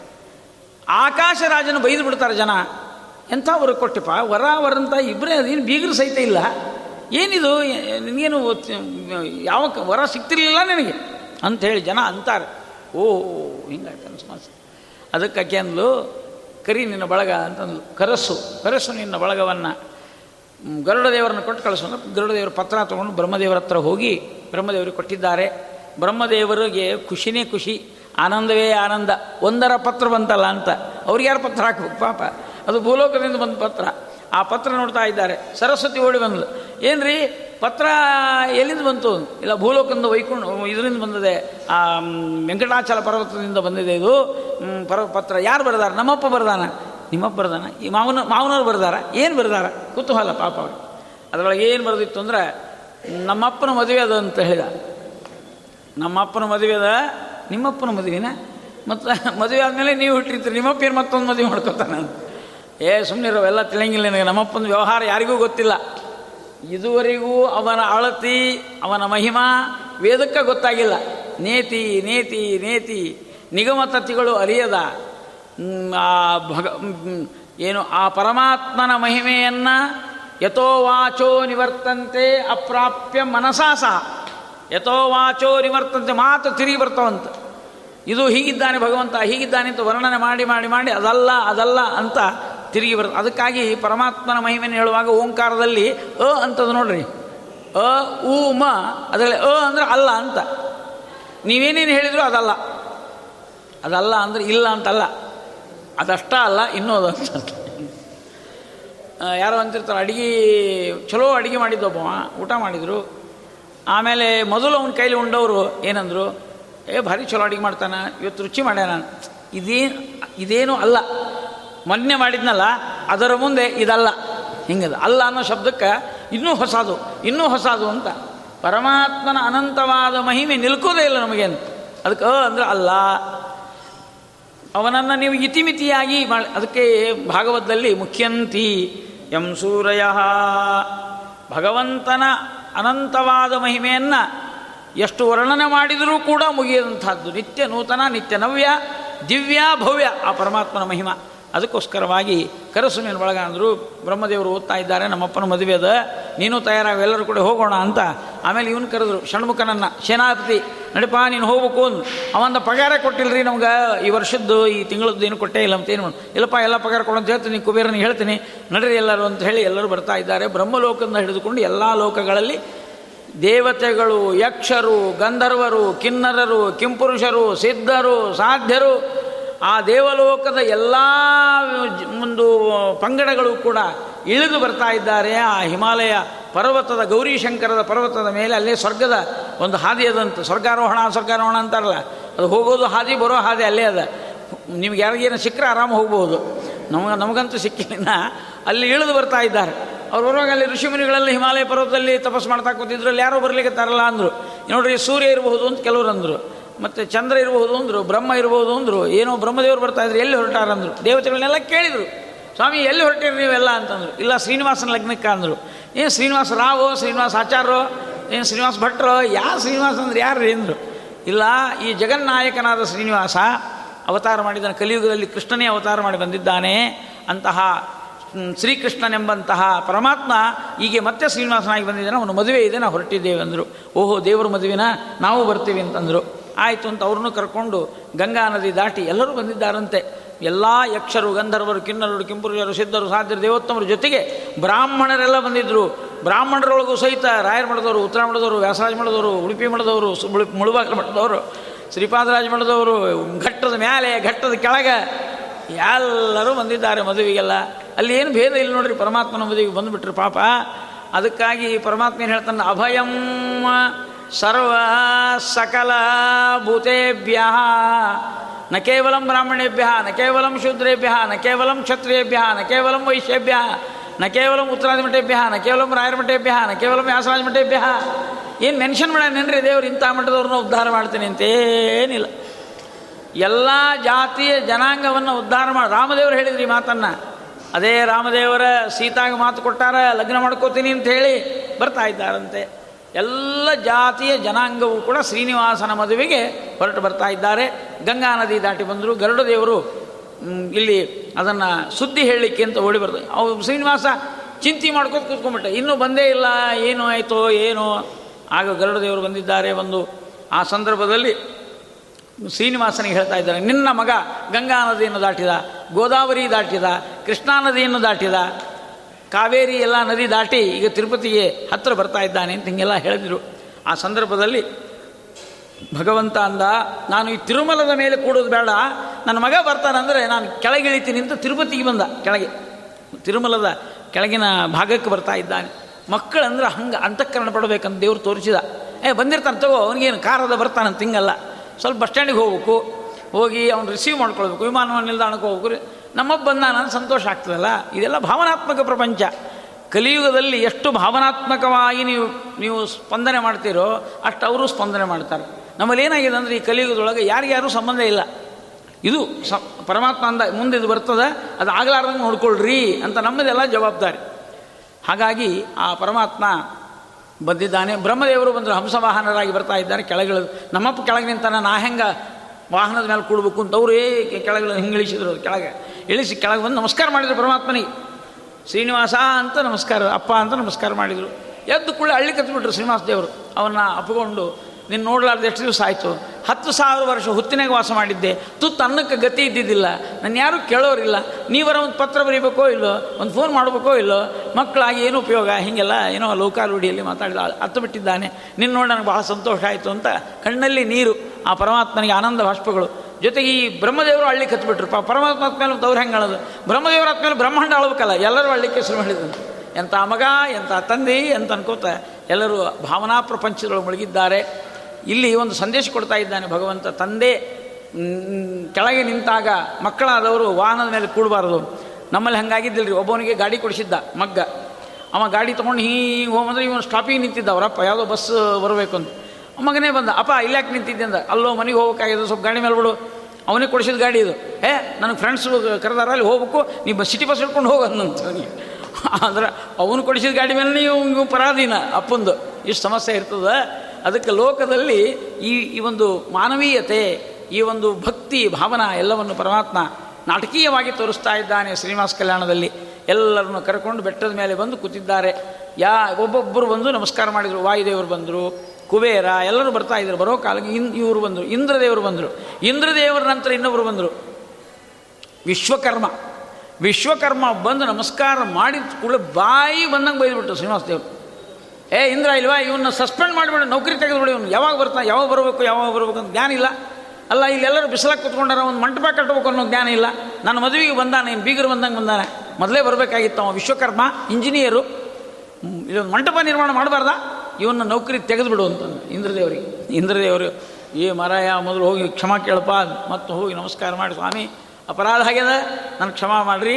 ನಾನೀಗ ಎರಡು ಕ್ಷಣದೊಳಗೆ ನಿಮಗೊಂದು ಮಂಟಪ ನಿರ್ಮಾಣ ಮಾಡ್ತೀನಿ ಅಂತ ಕೋಟ್ಯಾಂತರ ಜನ ಕೂಡುವಷ್ಟು ಅದ್ಭುತವಾದ ದಿವ್ಯ ಭವನವನ್ನು ನಿರ್ಮಾಣ ಮಾಡಿದಂಥ ವಿಶ್ವಕರ್ಮ ಅದ್ಭುತವಾದ ಶಕ್ತಿಯಿಂದ ಅದನ್ನು ನಿರ್ಮಾಣ ಮಾಡಿದ್ದಾನೆ. ಅಲ್ಲಿ ಎಲ್ಲರೂ ಕುಳಿತುಕೊಂಡಿದ್ದಾರೆ. ದೇವರು ಎತ್ತರದ ಮೇಲೆ ದೇವರು, ಪಕ್ಕದಲ್ಲಿ ಬ್ರಹ್ಮದೇವರು, ಈ ಕಡೆ ರುದ್ರದೇವರು, ನಂತರದಲ್ಲಿ ಅವರವರ ತಾರತಮ್ಯೋಕ್ತವಾಗಿರತಕ್ಕಂತಹ ದೇವತೆಗಳ ಸ್ಥಾನಮಾನಗಳನ್ನು ಕೊಟ್ಟು ಅವರೆಲ್ಲರನ್ನು ಕುಳಿಸಿದ್ದಾರೆ ಆಶ್ಚರ್ಯ ಅಂದರೆ ಅಷ್ಟೂ ಜನರಿಗೂ ಈ ಸಭಾಮಂಟಪದಲ್ಲಿ ಕೂತವರು ಕಾಣಬೇಕು. ಅಂಥ ಒಂದು ನಿರ್ಮಾಣ ಮಾಡಿದ್ದಂತೆ ಭಾಳ ಸುಂದರವಾದಂಥ ಭವನ. ಆ ಸಂದರ್ಭದಲ್ಲಿ ಪರಮಾತ್ಮ ಹೇಳ್ತಾ ಇದ್ದಾನೆ, ನೀವೆಲ್ಲ ಬಂದಿರಿ, ಬಹಳ ಸಂತೋಷ ಆಯಿತು. ಯಾಕೆ ನಿಮ್ಮನ್ನು ಕರೆಸಿದೆ? ಅಂದರೆ ನಾನು ರಮಾ ಸಮಾನಳಾಗಿರತಕ್ಕಂಥ ಒಂದು ಕನ್ಯೆಯನ್ನು ನೋಡಿದ್ದೇನೆ, ಪದ್ಮಾವತಿ ಅಂತ ಅವಳ ಹೆಸರು. ಅವಳನ್ನು ಮದುವೆ ಮಾಡ್ಕೋಬೇಕು ಅಂತ ಅಂದುಕೊಂಡಿದ್ದೇನೆ. ಇನ್ನೂ ನಿರ್ಣಯ ಆಗಿಲ್ಲ. ನೀವೆಲ್ಲ ಒಪ್ಪಿದರೆ ಮದುವೆ ಮಾಡ್ಕೋತೀನಿ. ಇಲ್ಲ ಅಂದ್ರೆ ಇಲ್ಲ ಅಂದ ಅವ್ರು ಗಾಬರಿ ಬಿಟ್ರು ಯಾಕಂದ್ರೆ ಮದುವೆಗೆ ಬಂದಿದ್ರು ಅವರು. ನೀವೆಲ್ಲ ಒಪ್ಪಿದ್ರೆ ಮಾಡ್ಕೋತೀವಿ ಅಂದ್ರೆ ಇನ್ನು ಇನ್ನೂ ಕಾರ್ಯಕ್ರಮ ಬೇರೆ ಇದ್ದಂಗೆ ಅದ ಅಂತಂದು ಅವರು ಅಷ್ಟರೊಳಗೆ ರುದ್ರದೇವರಿಗೆ ಸ್ವಲ್ಪ ಕೋಪ ಬಂದಂತೆ ನಟನೆ ಮಾಡಿದ್ದಾರೆ ಅಷ್ಟೇ. ಹಾಸ್ಯ ಅಂತಾರಲ್ಲ. ಜೋರಾಗಿ ಮಾತಾಡ. ಏನಪ್ಪ? ನಾವಂತೂ ಬಂದ್ಬಿಟ್ಟಿವಿ. ನೀನು ಈಗಿನ್ನೂ ನಿಶ್ಚಯ ಅದು ಇದು ಅಂತ ಅನ್ಲಿಕತ್ತಿದ್ದಿ ಅದಕ್ಕಿಂದೆಲ್ಲ ಬೇಕಾರ ಮಾಡ್ಕೋ, ಸಾಕಾರ ಬಿಡು. ನಾವೇನು ಖರ್ಚು ಇಟ್ಕೊಂಡೇನು ಬಂದಿಲ್ಲ. ಟಿಕೆಟ್ ಕೊಟ್ಟು ಬಸ್ಸಿಗೆ ವಿಮಾನಕ್ಕೂ ಹಾಕೊಂಡು ಬಂದಿಲ್ಲ. ನಮ್ಮ ನಮ್ಮ ಗಾಡಿ ಮೇಲೆ ಬಂದಿವಿ. ಅಂದ್ರೆ ಎತ್- ಎತ್ತು. ಎಲ್ಲರೂ ದೇವತೆಗಳೆಲ್ಲ ತಮ್ಮ ತಮ್ಮ ವಾಹನದಾಗ ಬಂದಿದ್ರು. ರೀ ಪರಾಧೀನ ಅಲ್ಲೇ ಇಲ್ಲ ಅವರು, ಆರಾಮಾಗಿ ಬಂದಿದ್ರು ಅವರು. ಅದಕ್ಕೆ ನಾವು ಬಂದೀವಿ, ನಾವು ಹೋಗ್ಬಿಡ್ತೀವಿ. ವೈದಿಕ ಬ್ರಾಹ್ಮಣಂತೂ ನಡೆದು ರೂಢಿ ಅದಾವ, ನಡ್ಕೊತ ಹೋಗ್ತಾವು ಇವು ಉಳಿದವ್ರು ಹಣೆ ಬಾರ ನಿನ್ನಷ್ಟು ನೀನು ಮಾಡ್ಕೋತೀರಿ. ಮಾಡ್ಕೋ, ಬಿಟ್ರು, ಬಿಡು ಅಂದರು. ದೇವ್ರು ಏನಂದ? ರುದ್ರ ಭಾರಿ ಹಾಸ್ಯ ಮಾಡ್ತಾ ಇದ್ದಾನೆ ಭಾಳ ಚಲೋ ಮಾತಾಡ್ಲಿಕ್ಕೆ ಕಲ್ತೀಯಪ್ಪ ಅಂತ ಹಿಂಗೆ ಮದುವೆ ಮಂಟಪದಲ್ಲಿ ಒಂದು ಹಾಸ್ಯದ ಒಂದು ವಾತಾವರಣವನ್ನು ಸೃಷ್ಟಿ ಮಾಡಿದ. ಇದೆಲ್ಲ ತಿಳ್ಕೊಳ್ಬೇಕ್ರಿ ನಾವು. ಮದುವೆಗೆ ಹೋದಾಗ ಎಲ್ಲರೂ ನಮ್ಮ ನಮ್ಮ ಸಮಸ್ಯೆಗಳೇನೇ ಇರಲಿ, ನಗನಗತಾ ಮಾತಾಡಿ ಅವರ ಆ ಒಂದು ಸಮಾರಂಭವನ್ನು ಬಹಳ ಸುಂದರವಾಗಿ ಮಾಡಿಕೊಟ್ಟು ಬರಬೇಕು. ನಮ್ಮ ಸಮಸ್ಯೆನ ಅಲ್ಲಿ ಹಾಕೋದು, ಅವ್ರ ಸಂಗ ಜಗಳಾಡೋದು, ಅಥವಾ ಏನೋ ನಮ್ಮ ನಮ್ಮ ಮಾತುಗಳನ್ನು ಈಗೆಲ್ಲ ಮದುವೆ ಮಂಟಪದಲ್ಲಿ ಏನಾಗಿದೆ ಅಂದರೆ ದೊಡ್ಡ ಮದುವೆ ಕಲ್ಯಾಣ ಮಂಟಪ ಬಹಳ ದೊಡ್ಡದಿರ್ತದೆ. ಜನನೇ ಕಡಿಮೆ. ಇದು ಒಂದು ಐವತ್ತು ಅರವತ್ತು ಜನ ಸೇರಿರ್ತಾರೆ. ಒಬ್ರಿಗೊಬ್ರು ಸಂಬಂಧ ಇಲ್ಲ. ಅವರು ಅತ್ಲಾಗ ಮಾರಿ ಇವ್ರು ಇತ್ಲಾಗ ಮಾರಿ ಗಂಭೀರವಾಗಿ ಯಾಕೆ ನಾನು ಸಾಫ್ಟ್ವೇರು ನೀನು ಸಾಫ್ಟ್ವೇರು ನಾನು ಏನು ಕಡಿಮೆ ಅಂದ್ರೆ ನಿನಗೇನು ಕಡಿಮೆ ಅದ ನಾನು ಇಂಜಿನಿಯರ್ ಇದ್ದೀನಿ, ನೀ ಇಂಜಿನಿಯರ್ ಇದ್ದಿ. ಆಮೇಲೆ ನಾನು ದೊಡ್ಡ ಅಧಿಕಾರಿ, ನೀನು ದೊಡ್ಡ ಅಧಿಕಾರಿ ಅಂತ ಹಿಂಗೆ ಎಲ್ಲರೂ ಹಿಂಗೆ ಕೂತಿರ್ತಾರೆ. ಅವರವರಾಗಿ ಮಾತಾಡಿಸಿದ್ರಷ್ಟೇ ಮಾತಾಡೋದು. ಹಿಂಗಾಗಿ ಬಿ ಪಿ ಶುಗರ್ ಜಾಸ್ತಿ ಆಗ್ಯದ ನಮಗೆಲ್ಲ. ಸ್ವಲ್ಪ ಮಾತಾಡ್ಲಿಕ್ಕೆ ಕಲ್ತು ಬಿಟ್ರೆ ಸಾಕ್ರಿ, ಆರಾಮ್ ಇರ್ತೀವಿ ನಾವೆಲ್ಲ. ಹಳೆ ಕಾಲದಲ್ಲಿ ಮನೆ ಮುಂದೆ ಕಟ್ಟಿ ಇಡ್ತಿದ್ರು ಕಟ್ಟಿ ಕಟ್ತಿದ್ರು. ಆ ಕಟ್ಟಿ ಯಾಕೆ ಕಟ್ತಿದ್ರು ಅಂದ್ರೆ ಅದ್ರ ಮೇಲೆ ಕೂತವ್ರು ಹಾದ್ಯಾಗ ಹೋಗೋರು ಬರೋರು ಎಲ್ಲರನ್ನೂ ಮಾತಾಡಿಸ್ತಿದ್ರು ಯಾಕಪ್ಪ ಆರಾಮಿದೆಯಾ? ಮಳೆ ಗಿಳಿ ಆಗ್ಯಾವಿಲ್ಲೋ ಹೀಗೆಲ್ಲ ಪ್ರಾರಂಭ ಆಗ್ತಿತ್ತು. ಈಗ ನಾವೇನು ಮಾಡೀವಿ ವೈ ಪಾಶ್ಚಾತ್ಯ ಸಂಸ್ಕೃತಿಯನ್ನು ಬೆಳೆಸ್ಕೊಂಡಿವಲ್ಲ, ಯಾರ ಮನೆ ಮುಂದೆ ಕಟ್ಟಿ ಇಲ್ಲ, ಬರೀ ಕಂಪೌಂಡು. ಯಾರು ಒಳಗೆ ಬಂದಿರಬಾರ್ದು. ಅದಕ್ಕೆ ನಾಯಿಗಳಿವೆ, ಎಚ್ಚರಿಕೆ ಅಂತ ಒಂದು ಬೋರ್ಡು. ನಮ್ಮ ಎಜುಕೇಷನ್ ಎಲ್ಲಿ ಬಂದು ನಿಂತು ಅಂದರೆ ಕಟ್ಟೆ ಕಟ್ಟುವುದನ್ನು ಬಿಟ್ಟುಬಿಟ್ವಿ ಆ ಸಂಪ್ರದಾಯ ಹೋಯ್ತು. ಹಳ್ಳಿಯಲ್ಲಿ ಮಾತ್ರ ಕಟ್ಟೆ ಕಟ್ಟೋದು. ಈ ಸಿಟಿಯಲ್ಲಿ ಯಾರೂ ಕಟ್ಟೆ ಪ್ರಶ್ನೆನೇ ಇಲ್ಲ. ಕಂಪೌಂಡೇ ಕಂಪೌಂಡಿಗೆ ಸರಿಯಾದ ಶಬ್ದ ಕನ್ನಡದಲ್ಲೂ ಇಲ್ಲ, ಸಂಸ್ಕೃತದಲ್ಲೂ ಇಲ್ಲ. ಕಂಪೌಂಡ್ ಅಂದ್ರೆ ಕಂಪೌಂಡೇ ಅನ್ಬೇಕು ನೀವು ಅದಕ್ಕೆ. ಗೋಡೆ ವಾಲ್ ಅಂದ್ರೆ ಬೇರೆ, ಇದು ವಾಲ್ ಅಂತಾರೆ. ಕಂಪೌಂಡ್ ಅನ್ನೋ ಶಬ್ದಕ್ಕೆ ಇಡೀ ಭಾರತ ದೇಶದೊಳಗೆ ಒಂದು ಶಬ್ದನೂ ಇಲ್ಲ. ಅದೇನೋ ವರಾಂಡ ಅಂತ ಅಂತಾರೆ. ಖರೆ ವರಾಂಡ ಅಂದರೆ ಹಿಂಗೆ ಹುಲ್ಲುಗಿಲ್ಲಿ ಬೆಳೆಸಿದ್ದಷ್ಟೇ. ಆದರೆ ಗೋಡೆ ಅನ್ನುವಂಥದ್ದು, ಇದೇನು ಕಂಪೌಂಡ್ ಅನ್ನೋ ಶಬ್ದದ ನೋಡ್ರಿ, ಅದು ನಮ್ಮ ದೇಶದ ಸಂಸ್ಕೃತಿನೇ ಅಲ್ಲ. ಕೆಲವು ಶಬ್ದ ಅವು ನಮ್ಮಲ್ಲಿ ಇಲ್ಲವು. ಅವು ನಾಯಿಗಳಿವೆ ಎಚ್ಚರಿಕೆ ಅಂತ ಬೋರ್ಡ್ ಹಾಕಿಬಿಡೋದು ಹೊರಗಿದ್ದವ್ರು ಒಳಗೆ ಬರಬೇಕಾದ್ರೆ ವಿಚಾರ ಮಾಡಬೇಕಾಗ್ತದೆ. ಇಲ್ಲಿ ಯಾರಿದ್ದಾರೆ? ಬೋರ್ಡ್ನ ನೋಡಿಬಿಡ್ರಿ, ಯಾರಿದ್ದಾರೆ ಅಂತ ಗೊತ್ತಾಗ್ತದೆ. ಒಳಗೆ ಮಾತಿಲ್ಲ, ಕಥೆ ಇಲ್ಲ, ಯಾರ ಜೊತೆಗೆ ಸಂಪರ್ಕ ಇಲ್ಲ. ಇದನ್ನು ಕಡ್ಕೊಂಡಿದ್ದಕ್ಕೇನೆ ಮನೆ ಮನೆಗಳಲ್ಲಿ ರೋಗಗಳು ಹೆಚ್ಚಾಗ್ತಾ ಇದೆ. ಪರಮಾತ್ಮ ಅಂದ ಮದುವೆಯಲ್ಲಿ ಹಾಸ್ಯ ಪ್ರಜ್ಞೆ ಇರಬೇಕು.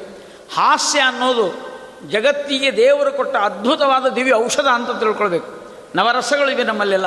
ಶೃಂಗಾರ ಹಾಸ್ಯ ಕರುಣ ರೌದ್ರ ವೀರ ಭಯಾನಕ ಬಿವತ್ಸ ಅದ್ಭುತ ಶಾಂತಾಶ್ಚ ನವನಾಟ್ಯೇ ರಸ ಸ್ಮೃತಾ ಆದ್ದರಿಂದ ಈ ಶ್ರೀಕೃಷ್ಣನ ಅವತಾರದಲ್ಲಾಗಲಿ ಅಥವಾ ಈ ವೆಂಕಟೇಶ ಮಹಾತ್ಮೆಯಲ್ಲಾಗಲಿ ಎಲ್ಲ ಕಡೆಗೂ ಕೂಡ ನವರಸಭರಿತವಾದಂತಹ ಪರಮಾತ್ಮನ ಅದ್ಭುತವಾದ ಲೀಲೆ, ಅದರಲ್ಲಿ ಹಾಸ್ಯ ಪ್ರಜ್ಞೆಯನ್ನು ಕೂಡ ನಾವು ನೋಡಬೇಕು ಅಂತ ಅನ್ನೋದನ್ನು ಅಲ್ಲಿ ಹೇಳ್ತಾ ಇದ್ದಾರೆ. ಆನಂತರದಲ್ಲಿ ಬ್ರಹ್ಮದೇವರು ಹೇಳಿದರು, ಇಲ್ಲಪ್ಪ, ಮತ್ತು ಮುಂದೆ ಎಲ್ಲ ವ್ಯವಸ್ಥೆ ಮಾಡಬೇಕು. ಏನೇನು ನೀ ಹೇಳಿಬಿಡು ಅಂದರು. ಯಾರ್ಯಾರು ಏನೇನು ಕಾರ್ಯ, ಯಾರ್ಯಾರಿಗೆ ಜವಾಬ್ದಾರಿ ಏನೇನು ಕೊಡಬೇಕು ಹೇಳಿಬಿಡು ಅಂತಂದಾಗ ಆ ಸಂದರ್ಭದಲ್ಲಿ ಪರಮಾತ್ಮ ಹೇಳ್ತಾ ಇದ್ದಾನೆ, ಬ್ರಹ್ಮದೇವರಿಗೆ ವಿಚಾರಣಾಕರ್ತರು ಅಂತ ಮಾಡಿದರು. ಯಾಕೆ ವಿಚಾರಣಾಕರ್ತರು ಮಾಡಿದ ಅಂತಂದರೆ ನಾಲ್ಕು ಮುಖ ಅವರಿಗೆ. ಈಗ ವಿಚಾರಣಾಕರ್ತರಿಗೆ ಒಂದೇ ಮುಖ ಇತ್ತು ಅಂದರೆ ಎಲ್ಲರೂ ಅವ್ರ ಇಲ್ಲೇ ಬಂದು ಕೇಳಬೇಕಲ್ಲ. ಬ್ರಹ್ಮದೇವರಿಗೆ ಆ ಸಮಸ್ಯೆ ಇಲ್ಲ. ನಾಲ್ಕು ಕಡೆ ಎನ್ಕ್ವೈರಿ ಮಾಡ್ಬೋದು ಅಂತ. ಅಂದರೆ ಇವನ್ನ ನಾಲ್ಕು ಕಡೆ ತೆಗೆದಾರ ನೋಡ್ರಿ ಅಂತಂದಾರಲ್ಲ ಈ ಕಡೆ, ಈ ಕಡೆಯಿಂದ ಪ್ರಶ್ನೆ, ಇಲ್ಲೊಂದು ಪ್ರಶ್ನೆ ಇಲ್ಲೊಂದು ಪ್ರಶ್ನೆ, ಇಲ್ಲೊಂದು ಮಧ್ವಾಚಾರ್ಯರು ಒಂದೇ ಸಲಕ್ಕೆ ನಾಲ್ಕು ಗ್ರಂಥಗಳನ್ನು ಪಾಠ ಹೇಳಿದ್ರಂತೆ. ಅದಕ್ಕೆ ಚತುರ್ಮುಖತ್ವ. ಅಂದರೆ ಅಲ್ಲಿಗೆ ಭಾವಿ ಬ್ರಹ್ಮರು ಅನ್ನೋದನ್ನು ತೋರಿಸ್ತಾ ಇದ್ದಾರೆ. ತಮ್ಮ ಶಕ್ತಿ ಅಷ್ಟಿದೆ ಅಂತ. ಹಾಗೆ ಇಲ್ಲಿ ಬ್ರಹ್ಮದೇವರಿಗೆ ನಾಲ್ಕು ಮುಖಗಳಿಂದ ಆ ಅದ್ಭುತವಾದ ಕಾರ್ಯವನ್ನು ಮಾಡಲಿಕ್ಕೆ ವಿಚಾರಣಾಕರ್ತರು ಅಂತ ಮಾಡಿದರು, ವಸಿಷ್ಠರನ್ನು ಪುರೋಹಿತರನ್ನಾಗಿ ಮಾಡಿದರು. ಆಮೇಲೆ ವಿಶೇಷವಾಗಿರತಕ್ಕಂಥ ಒಂದೊಂದು ಕಾರ್ಯವನ್ನು ಕೊಡುವಾಗ ರುದ್ರದೇವರಿಗೆ ತಾರತಮ್ಯ ತಿಳಿದುಕೊಂಡು ಅವರವರಿಗೆ ಯೋಗ್ಯವಾದ ರೀತಿಯಲ್ಲಿ ಸನ್ಮಾನ ಮಾಡುವುದನ್ನು ಕೊಟ್ಟರಂತೆ ಈ ಮದುವೆ ಸಮಾರಂಭದಲ್ಲಿ ದಕ್ಷಿಣೆ ಕೊಡೋದು ಮತ್ತು ಉಡುಗೊರೆ ಕೊಡೋದು ಅಂತ ಒಂದು ಬರ್ತದೆ. ಅವಾಗ ಅವರವರ ಯೋಗ್ಯತೆ ನೋಡಿ ಕೊಡಬೇಕು ಮನೋಭಿಮಾನಿಗಳಿಗೆ ಆಗಿರ್ತಕ್ಕಂಥ ರುದ್ರದೇವರು ಎಲ್ಲರಿಗೆ ಯಾವ ಯಾವ ಒಂದು ಸ್ಥಾನಮಾನ ಗೊತ್ತಿದೆ ಅವರಿಗೆ, ಅದಕ್ಕೋಸ್ಕರವಾಗಿ ಅದನ್ನು ಮಾಡಲಿಕ್ಕೆ ಕೊಟ್ಟರು. ಆ ನಂತರದೊಳಗೆ ಮನ್ಮಥನನ್ನು ಕ ಬಂದಿದ್ದ, ಮನ್ಮಥ ಬಂದಿದ್ದ ಮನ್ಮಥನ ಕರೆದರು ಸಭೆಗೆ. ಎಲ್ಲರೂ ಅಂದರು ಭಾಳ ಚಲೋ ಇದ್ದಾನೆ, ಇವನಿಗೇನು ಕೊಡ್ತಾನೆ? ಪ್ರತ್ಯುತ್ಥಾನೆ ಅಂತ ಬರೆದಿದ್ದಾರೆ. ಪ್ರತ್ಯುತ್ಥಾನ ಅಂದರೆ ಸ್ವಾಗತ ಅಂತ. ಸ್ವಾಗತ ಮಾಡಲಿಕ್ಕೆ ಮನ್ಮಥನನ್ನು ನಿಲ್ಲಿಸಿದ್ರಂತೆ. ಇವತ್ತು ನಮ್ಮ ಯಾವ ಕಲ್ಯಾಣ ಮಂಟಪದ ಮುಂದೆ ಇದ್ದದ್ರೊಳಗೆ ನಾಲ್ಕು ಜನ ಯಾರು ಚಂದ ಇರ್ತಾರೆ ಅವ್ರನ್ನ ಹೊರಗೆ ನಿಂದಿಸಿರ್ತಾರೆ. ಅವರೆಲ್ಲ ಹೋಗಿ ಹೂ ಕೊಟ್ಟು ಇದನ್ನು ಕೊಟ್ಟು ನೋಡ್ರಿ ಒಳಗೆ ಅಂತ ಕಳಿಸ್ತಿರ್ತಾರೆ ನೋಡ್ರಿ. ಅಂದ್ರೆ ಒಳಗೆ ಹೋದ್ಮೇಲೆ ಎಂಥವ್ರ ದರ್ಶನ ಆಗಲಿ, ಇದು ಹೊರಗೆ ಒಂದು ನಾಲ್ಕು ಮಂದಿ ಚಂದ ಇರಲಿ ಅಂತ. ನಮ್ಮದೆಲ್ಲ ಈ ಮದುವೆ ಸಮಾರಂಭ. ಭಗವಂತನ ಮದುವೆಗೆ ಹೊರಗಡೆ ಸುಂದರನಾದ ಯಾರು ನಿಂತಿದ್ರು ಅಂದರೆ ಮನ್ಮಥ ನಿಂತಿದ್ದ. ಇದು ಬಹಳ ಮಹತ್ವ. ಪ್ರತ್ಯುತ್ಥಾನ ಅಂತಾರೆ. ಸ್ವಾಗತ ಮಾಡಿ ಒಳಗೆ ಕರ್ಕೊಂಬರೋದು, ಒಳಗೆ ಕಳಿಸೋದು. ಜನ ಎಲ್ಲ ಸಾಗರ ನಿಂತು ಅಲ್ಲಿ ಹೊರಗಡೆ. ಆಮೇಲೆ ಯಾರೋ ಅಂದ್ರೆ, ಯಾಕ್ರಿ ಇಲ್ಲಿ ನಿಂತಿರಿ ಕ್ಯೂ ಏನು ಮುಂದೆ ಹೋಗೋಲ್ಲ ಇಲ್ಲ ಇಲ್ಲಿ ಭಾಳ ಒಬ್ಬರು ಚಂದ ಇದ್ದವ್ರು ನಿಂತು ಬಂದು, ಬಂದಾರ. ಇವರಂಥ ಚಂದ ಇವರ ಅಂದ, ಜಗತ್ತಿನೊಳಗೆ ಎಲ್ಲೆಲ್ಲೂ ಇಲ್ಲ. ಅದಕ್ಕೆ ಆಶ್ಚರ್ಯ ರೀತಿಯಿಂದ ನೋಡ್ಲಿಕ್ಕೆ ಹತ್ತೀವಿ ಅಂದ್ರೆ. ಆ ಮನ್ಮತ್ ಕೇಳಿದೆ, ಇಲ್ಲಿ ಯಾಕೆ ನಿಂತೀರಿ? ಅಂತ ನಿಮ್ಮನ್ನು ನೋಡಲಿಕ್ಕೆ ನಿಂತೀವಿ ಅಂದರು. ನಿಮ್ಮ ನಿಲುವು, ನಿಮ್ಮ ಚಲುವು, ನಿಮ್ಮ ಸೊಗಸು, ಸೊಬಗು, ಸೌಂದರ್ಯ, ಕಳೆ, ಕಾಂತಿ, ಇನ್ನು ಜಗತ್ತಿನೊಳಗೆ ಎಲ್ಲಿ ಹುಡುಕಿದ್ರು ಸಿಗುವುದಿಲ್ಲ. ನೋಡಿದಷ್ಟೆಲ್ಲ ಮತ್ತೆ ನೋಡಬೇಕು ಅಂತ ಅನಿಸ್ತದೆ. ಎಂಥ ರೂಪ ನಿಮ್ಮದು? ಅಂದರು. ಮನ್ಮತ ಅಂದ, ನಾ ಯಾಕೆ ನಿಂತೀನಿ ಗೊತ್ತದೇನು ಅಂದ ಯಾಕೆ? ನಮ್ಮಪ್ಪ ಗೊತ್ತಿದ್ದಾನೆ ಒಳಗೆ, ಅವ ಸಾಕ್ಷಾತ್ ಮನ್ಮಥ ಮನ್ಮತ್ತಿದ್ದಾನೆ ನನ್ನನ್ನು, ನನ್ನಂಥವ್ರು ಕೋಟಿ ಜನ ಇದ್ದರೂ ಅವನು ಸಾಟಿ ಆಗೋದಿಲ್ಲ ಅಂತ. ಅಂಥವ್ರು ಇದ್ದಾರೆ, ಹೋಗಿ, ಒಳಗೆ ಹೋಗ್ರಿ ಅಂತಂದ. ಮೀನಾಂಕ ಮೀನಾಂಕ ಅಂದ್ರೆ ಮನ್ಮಥ. ಮೀನಾಂಕ ನಿರ್ಮಲ, ನಿಶಾನಾಥ ಚಂದ್ರ. ಮೀನಾಂಕ ನಿರ್ಮಲ ನಿಶಾನಾಥ ಕೋಟಿಲಸ ಮಾನಾತ್ಮ ಮೌಂಜಿ ಗುಣಕೌ ಪೀನಾಚ ಸೂತ್ರಪದ ಆನಾಥ ಪತ್ರಕರ ಕಾನಮ್ಯ ದಂಡವರವೃತ ಧ್ಯಾನಾರ್ಗ ವಾಮನ ತನುನಾಥ ಪಾಹಿ ಯಜಮಾನ ಸುರೇಶ ವಸುಧಾ. ಅಲ್ಲಿ ವರ್ಣನೆ ಮಾಡುವಾಗ ಹೇಳ್ತಾರೆ, ಮೀನಾಂಕ ನಿರ್ಮಲ ಕೋಟಿ ಕೋಟಿ ಮನ್ಮಥರು ಬಂದರೆ ಆ ದಿವ್ಯವಾದ ಲಾವಣ್ಯ ಪರಮಾತ್ಮನ ರೂಪಕ್ಕೆ ಸಾಟಿ ಆಗೋದಿಲ್ಲ ಆದ್ದರಿಂದ ಅಂತಹ ಮನ್ಮಥ ಮನ್ಮಥ ಇದ್ದಾನೆ, ಸ್ವಲ್ಪ ಒಳಗೆ ಹೋಗ್ರಿ ಇಂದ ಹೌದೇನು ಅಂದ್ರು ಅವರು. ನೋಡ್ರಿ ಒಳಗೆ ಹೋಗಿ ಅಂದರು ಇಲ್ಲಿಂದ ಒಂದು ಸ್ವಾಮಿಗಳು ಬಂದಾಗ ರಾಮದೇವರ ದರ್ಶನಕ್ಕೆ ಒಂದು ಕ್ಯೂ ಮಾಡಿರ್ತಾರೆ ನೋಡ್ರಿ. ಹಿಂಗೆ ಹೋಗ್ರಿ, ಹಿಂಗೆ ದರ್ಶನ ಮಾಡ್ಕೊಂಡು ಹಾಕೊಂಡು ಕಡೆ ಹೋಗ್ರಿ. ಕಂಟ್ರೋಲ್ ಆಗಲಿಲ್ಲ ಅಂದ್ರೆ ಹಂಗೆ ಮಾಡಿರ್ತಾರಲ್ಲ. ಹಂಗೆ ಶ್ರೀನಿವಾಸ ದೇವರಿಗೆ ಅದೇ ರೀತಿ ವ್ಯವಸ್ಥೆ ಮಾಡಿದ್ರಂತ. ಅಲ್ಲಿ ಕೂತಂತ ಶ್ರೀನಿವಾಸನ ನೋಡ್ರಿ, ಆ ಕಡೆ ಹೋಗ್ರಿ ಜನ ಎಲ್ಲ ಹಿಂಗೆ ಬರೋದು, ಮನ್ಮಥ ಹಿಂಗೆ ಕಳಿಸೋದು, ಅವರು ಆ ಕಡೆಲ್ಲ ಹೋಗೋದು. ಹೋಗುವಾಗ ಆ ಕಡೆಯಿಂದ ಹೋಗುವಾಗ ಮನ್ಮತ್ತಿಗೆ ಹೇಳಿದ್ರಂತ ಥ್ಯಾಂಕ್ಸಪ್ಪ ಅಂದ್ರಂತ. ಧನ್ಯವಾದಗಳು ಅಂದ್ರು. ಯಾಕಂದ ಮತ್ತು ನಾವು ನೀವೇ ಚಂದ ಅಂತ ತಿಳ್ಕೊಂಡಿದ್ವಿ ನಿಮ್ಗಿಂತ ಕೋಟಿ ಸಮ, ಕೋಟಿ ಪ್ರಕಾಶಮಾನನಾದ ಲಾವಣ್ಯ ಮೂರ್ತಿ ಅಲ್ಲಿದ್ದಾನ ಒಳಗಂತ ನಮಗೆ ತೋರಿಸಿದಿ, ನಿಮಗೆ ಧನ್ಯವಾದಗಳು ಅಂತ. ಅದಕ್ಕೆ ಧನ್ಯವಾದ ಯಾರಿಗೆ ಹೇಳಬೇಕು ಅಂದರೆ ದೇವರನ್ನು ತೋರಿಸಿದವರಿಗೆ ಧನ್ಯವಾದ ಹೇಳಬೇಕಲ್ಲ?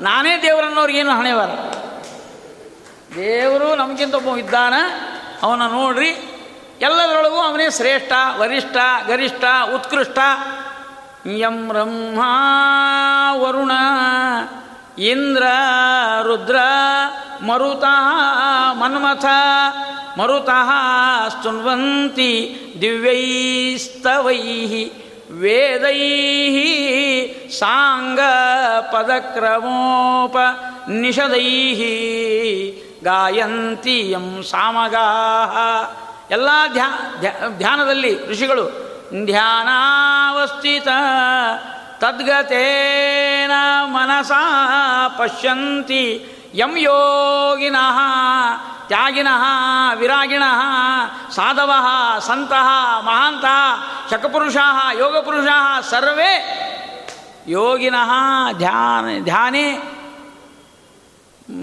ತದ್ಗತೇನ ಮನಸಾ ಪಶ್ಯಂತಿ ಅಂತ ಇದ್ದಾರೆ ಇಂಥ ಭಗವಂತನನ್ನು ಯಾರು ಕೂಡ ಯಸ್ಯಾಂತಂ ನ ವಿದುಹು, ನ ಜಾನಂತಿ, ನ ವಿದುಹು ಸುರ, ಅಸುರ, ಮಾನವ, ದಾನವ, ಧನುಜ, ಮನುಜ ಗಣಾ ದೇವಾಯ, ತಸ್ಮೈ ನಮಃ. ಹೆಸರೇ ಇಲ್ರಿ. ಯಾರ ಹೆಸರು? ತಸ್ಮೈ.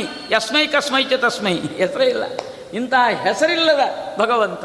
ಹೆಸರಿಲ್ಲದ ಭಗವಂತ ಅಂದ್ರೇನು ಎಲ್ಲ ಹೆಸರು ಅವರೇ, ಆದ್ದರಿಂದ ಇಂಥ ಹೆಸರು ಅಂತ ಗೊತ್ತಾಗೋದಿಲ್ಲ ಏ, ಹೇಳ್ತಾರೆ, ನಿರಾಕಾರ ಅಂದ್ರೇನು ಇಂಥದ್ದ ಆಕಾರ ಅಂತಿಲ್ಲ ದೇವರಿಗೆ, ಅದಕ್ಕೆ ನಿರಾಕಾರ. ಅನಂತ ಆಕಾರವುಳ್ಳವ.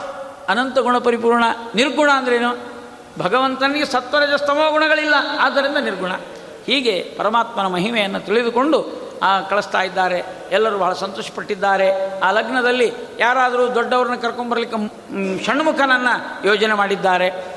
ಕುಬೇರನ ಕರೆದ್ರು. ದುಡ್ಡು, ಗಿಡ್ಡು, ವ್ಯವಹಾರ, ವ್ಯಾಪಾರ ಮಾಡಲಿಕ್ಕೆ ಮತ್ತು ಬೇಕಲ್ಲ ಕುಬೇರನ ಕರೆದ್ರು. ಇಷ್ಟೆಲ್ಲ ಆದಮೇಲೆ ಚ, ವರುಣನನ್ನು ಕರೆದಿದ್ದಾರೆ. ನೀರಿನ ವ್ಯವಸ್ಥೆ ಆಗಬೇಕು.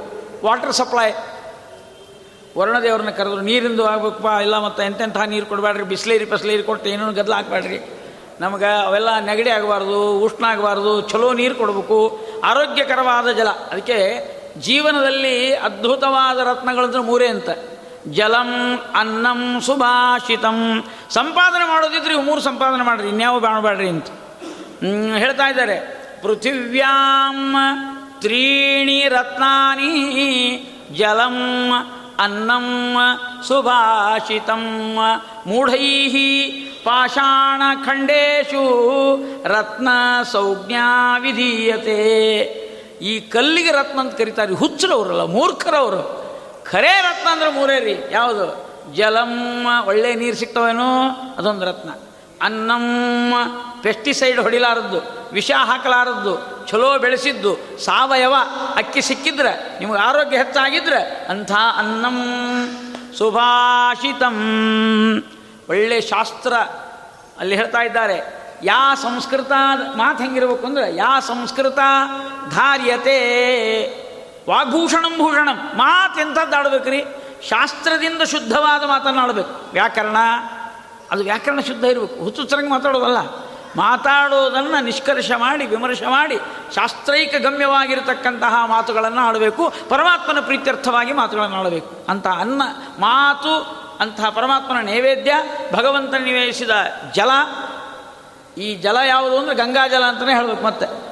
ಅಂಥ ಜಲ ಪರಮಾತ್ಮನ ಪಾದಾರವಿಂದ ಹರಿದು ಬಂದ. ಪರಮಾತ್ಮನ ಪಾದಾರವಿಂದ ಮಕರಿಂದ ಧೂಳಿ ಧೂಸರವಾಗಿರತಕ್ಕಂತಹ ಗಂಗಾ, ಅದು ಒಂದು ನೀರು. ದೇವರಿಗೆ ನಿವೇದಿತವಾದ ಅನ್ನ, ದೇವರಿಗೆ ಪ್ರಿಯವಾದ ಸುಭಾಷಿತ. ಇದಿದ್ದರೆ ಸಾಕು ಅಂತ ಹೇಳಿದ ಹಂಗೆ ಆ ರೀತಿಯಾಗಿ ಹೇಳಿದರು. ಆಮೇಲೆ ಯಮದೇವರು ಬಂದರು. ಅವರೇನು ಪೊಲೀಸ್ ಡಿಪಾರ್ಟ್ಮೆಂಟ್ ಕೊಟ್ಟರು ಎಲ್ಲರನ್ನ ಕಳ್ಳರು ಪಳ್ಳರನ್ನ ಹಿಡಿಲಿಕ್ಕೆ ಮಾಡಲಿಕ್ಕೆ ಬೇಕಲ್ಲ ಲಗ್ನದೊಳಗೆ. ಅದಕ್ಕೆ ಯಮದೇವರು ಬಂದರು. ಆ ಯಮದೇವರ ಒಂದು, ಆ ಕಾರ್ಯ ಆಗಲಿ ಅಂತ ಪರಮಾತ್ಮನ ನಮಸ್ಕಾರ ಮಾಡಿದ್ದಾರೆ. ಹೀಗೆ ದೇವತೆಗಳಿಗೆಲ್ಲ ಒಪ್ಪಿಸಿ, ಆ ನಂತರದೊಳಗೆ ಭಗವಂತ ಹಾಗಾದರೆ ಮುಂದಿನ ಕಾರ್ಯಕ್ರಮ ಮಾಡ್ರಿ ಅಂತಕೊಂಡು ಹೇಳಿದಾಗ, ಮಂಗಲ ಸ್ನಾನ ಮಾಡೇಳೋ ಜಗ ಮಂಗಲ ದಾಯಕ ಹರಿಯೇ ದಯಾಳೋ ಮಂಗಲ ಸ್ನಾನ ಮಾಡೇಳು. ಅಂದ್ಕೊಳ್ಳಿ, ದೇವರಂದ, ನನಗೆ ಸ್ನಾನನೂ ಬೇಡ, ಮದುವೆನೂ ಬೇಡ, ನಾ ಇದು ಏನೂ ಅಲ್ಲೇ ಅಂತ ಕೂತ್ಬಿಟ್ಟ, ಹಳ್ಳಿ ಕತ್ಬಿಟ್ಟ ಪರಮಾತ್ಮ. ರುದ್ರದೇವ ಒಂದು ಯಾಕೆ ಕಳತಿ ಅಂದರು? ನೀವೆಲ್ಲ ಇಷ್ಟು ಮಂದಿ ಇದ್ದರು ಲಕ್ಷ್ಮೀ ಬಂದರೆ ನನಗೆ ಲಗ್ನ ಇಲ್ಲ ಅಂದ್ರೆ ಇಲ್ಲ. ನಾನು ಆಕಿನಲ್ಲೇ ಮಗ್ನ, ಆಕೆ ಇದ್ರೆ ಲಗ್ನ, ನನಗೆ ಆಕೆ ಬಂದರೆ ಮಾತ್ರ ವಿವಾಹದ ಮಹೋತ್ಸವ, ಇಲ್ಲಾಂದ್ರೆ ನನಗೆ ಉತ್ಸವನೇ ಇಲ್ಲ. ಹಬ್ಬ ನನಗೆ ಲಕ್ಷ್ಮಿಯಿಂದಲೇ ಆಗಬೇಕು. ಅದಕ್ಕೋಸ್ಕರವಾಗಿ ಆಕಿನ ಕರೆಸೋ ವ್ಯವಸ್ಥೆ ಮಾಡಿರಿ ಅಂತಂದ, ನಾಳಿನ ದಿವಸ ಆ ಲಕ್ಷ್ಮೀದೇವಿನ ಕರ್ಕೊಂಡು ಬರುವಂತಹ ವ್ಯವಸ್ಥೆ ಆಗ್ತದೆ. ಲಕ್ಷ್ಮಿ ಬರ್ತಾ ಇದ್ದಾಳೆ. ಬಹುಶಃ ಶುಕ್ರವಾರನೇ ಬರಬೇಕಲ್ಲ?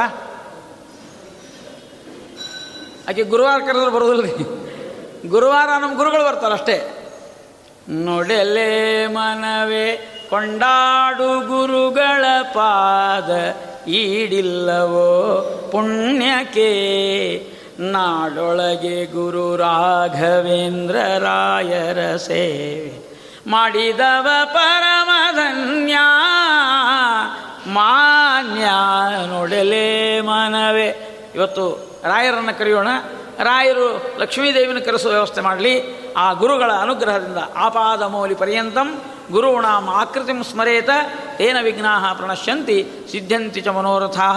ರಾಯರು, ರಾಯರ ಹಿಂದೆ ಅವತಾರ ವ್ಯಾಸರಾಜರು ಅವರ ಹಿಂದೆ ಪ್ರಹ್ಲಾದರಾಜರು, ಈ ಎಲ್ಲ ಗುರುಗಳು ನಮಗೆ ಪರಮಾತ್ಮನ ದರ್ಶನ ಮಾಡಿಸುವ ಒಂದು ವ್ಯವಸ್ಥೆ ಮಾಡಲಿ, ಲಕ್ಷ್ಮೀ ಬರುವಂತೆ ಮಾಡಲಿ ಅಂತ ಪ್ರಾರ್ಥನೆ ಮಾಡ್ತಾ, ನಾಳಿನ ದಿವಸ ಶುಕ್ರವಾರ ನೀವೆಲ್ಲರೂ ಬನ್ನಿ, ಲಕ್ಷ್ಮೀ ಬರ್ತಾಳೆ, ಅವಳು ನಮಗೆಲ್ಲ ಆಶೀರ್ವಾದ ಮಾಡ್ತಾಳೆ ಎನ್ನುವಂತಹ ಒಂದು ಆನಂದದ ಸಂಭ್ರಮದೊಂದಿಗೆ ಇವತ್ತಿನ ಉಪನ್ಯಾಸವನ್ನು ಮುಗಿಸೋಣ. ಶ್ರೀಕೃಷ್ಣಾರ್ಪಣಮಸ್ತು.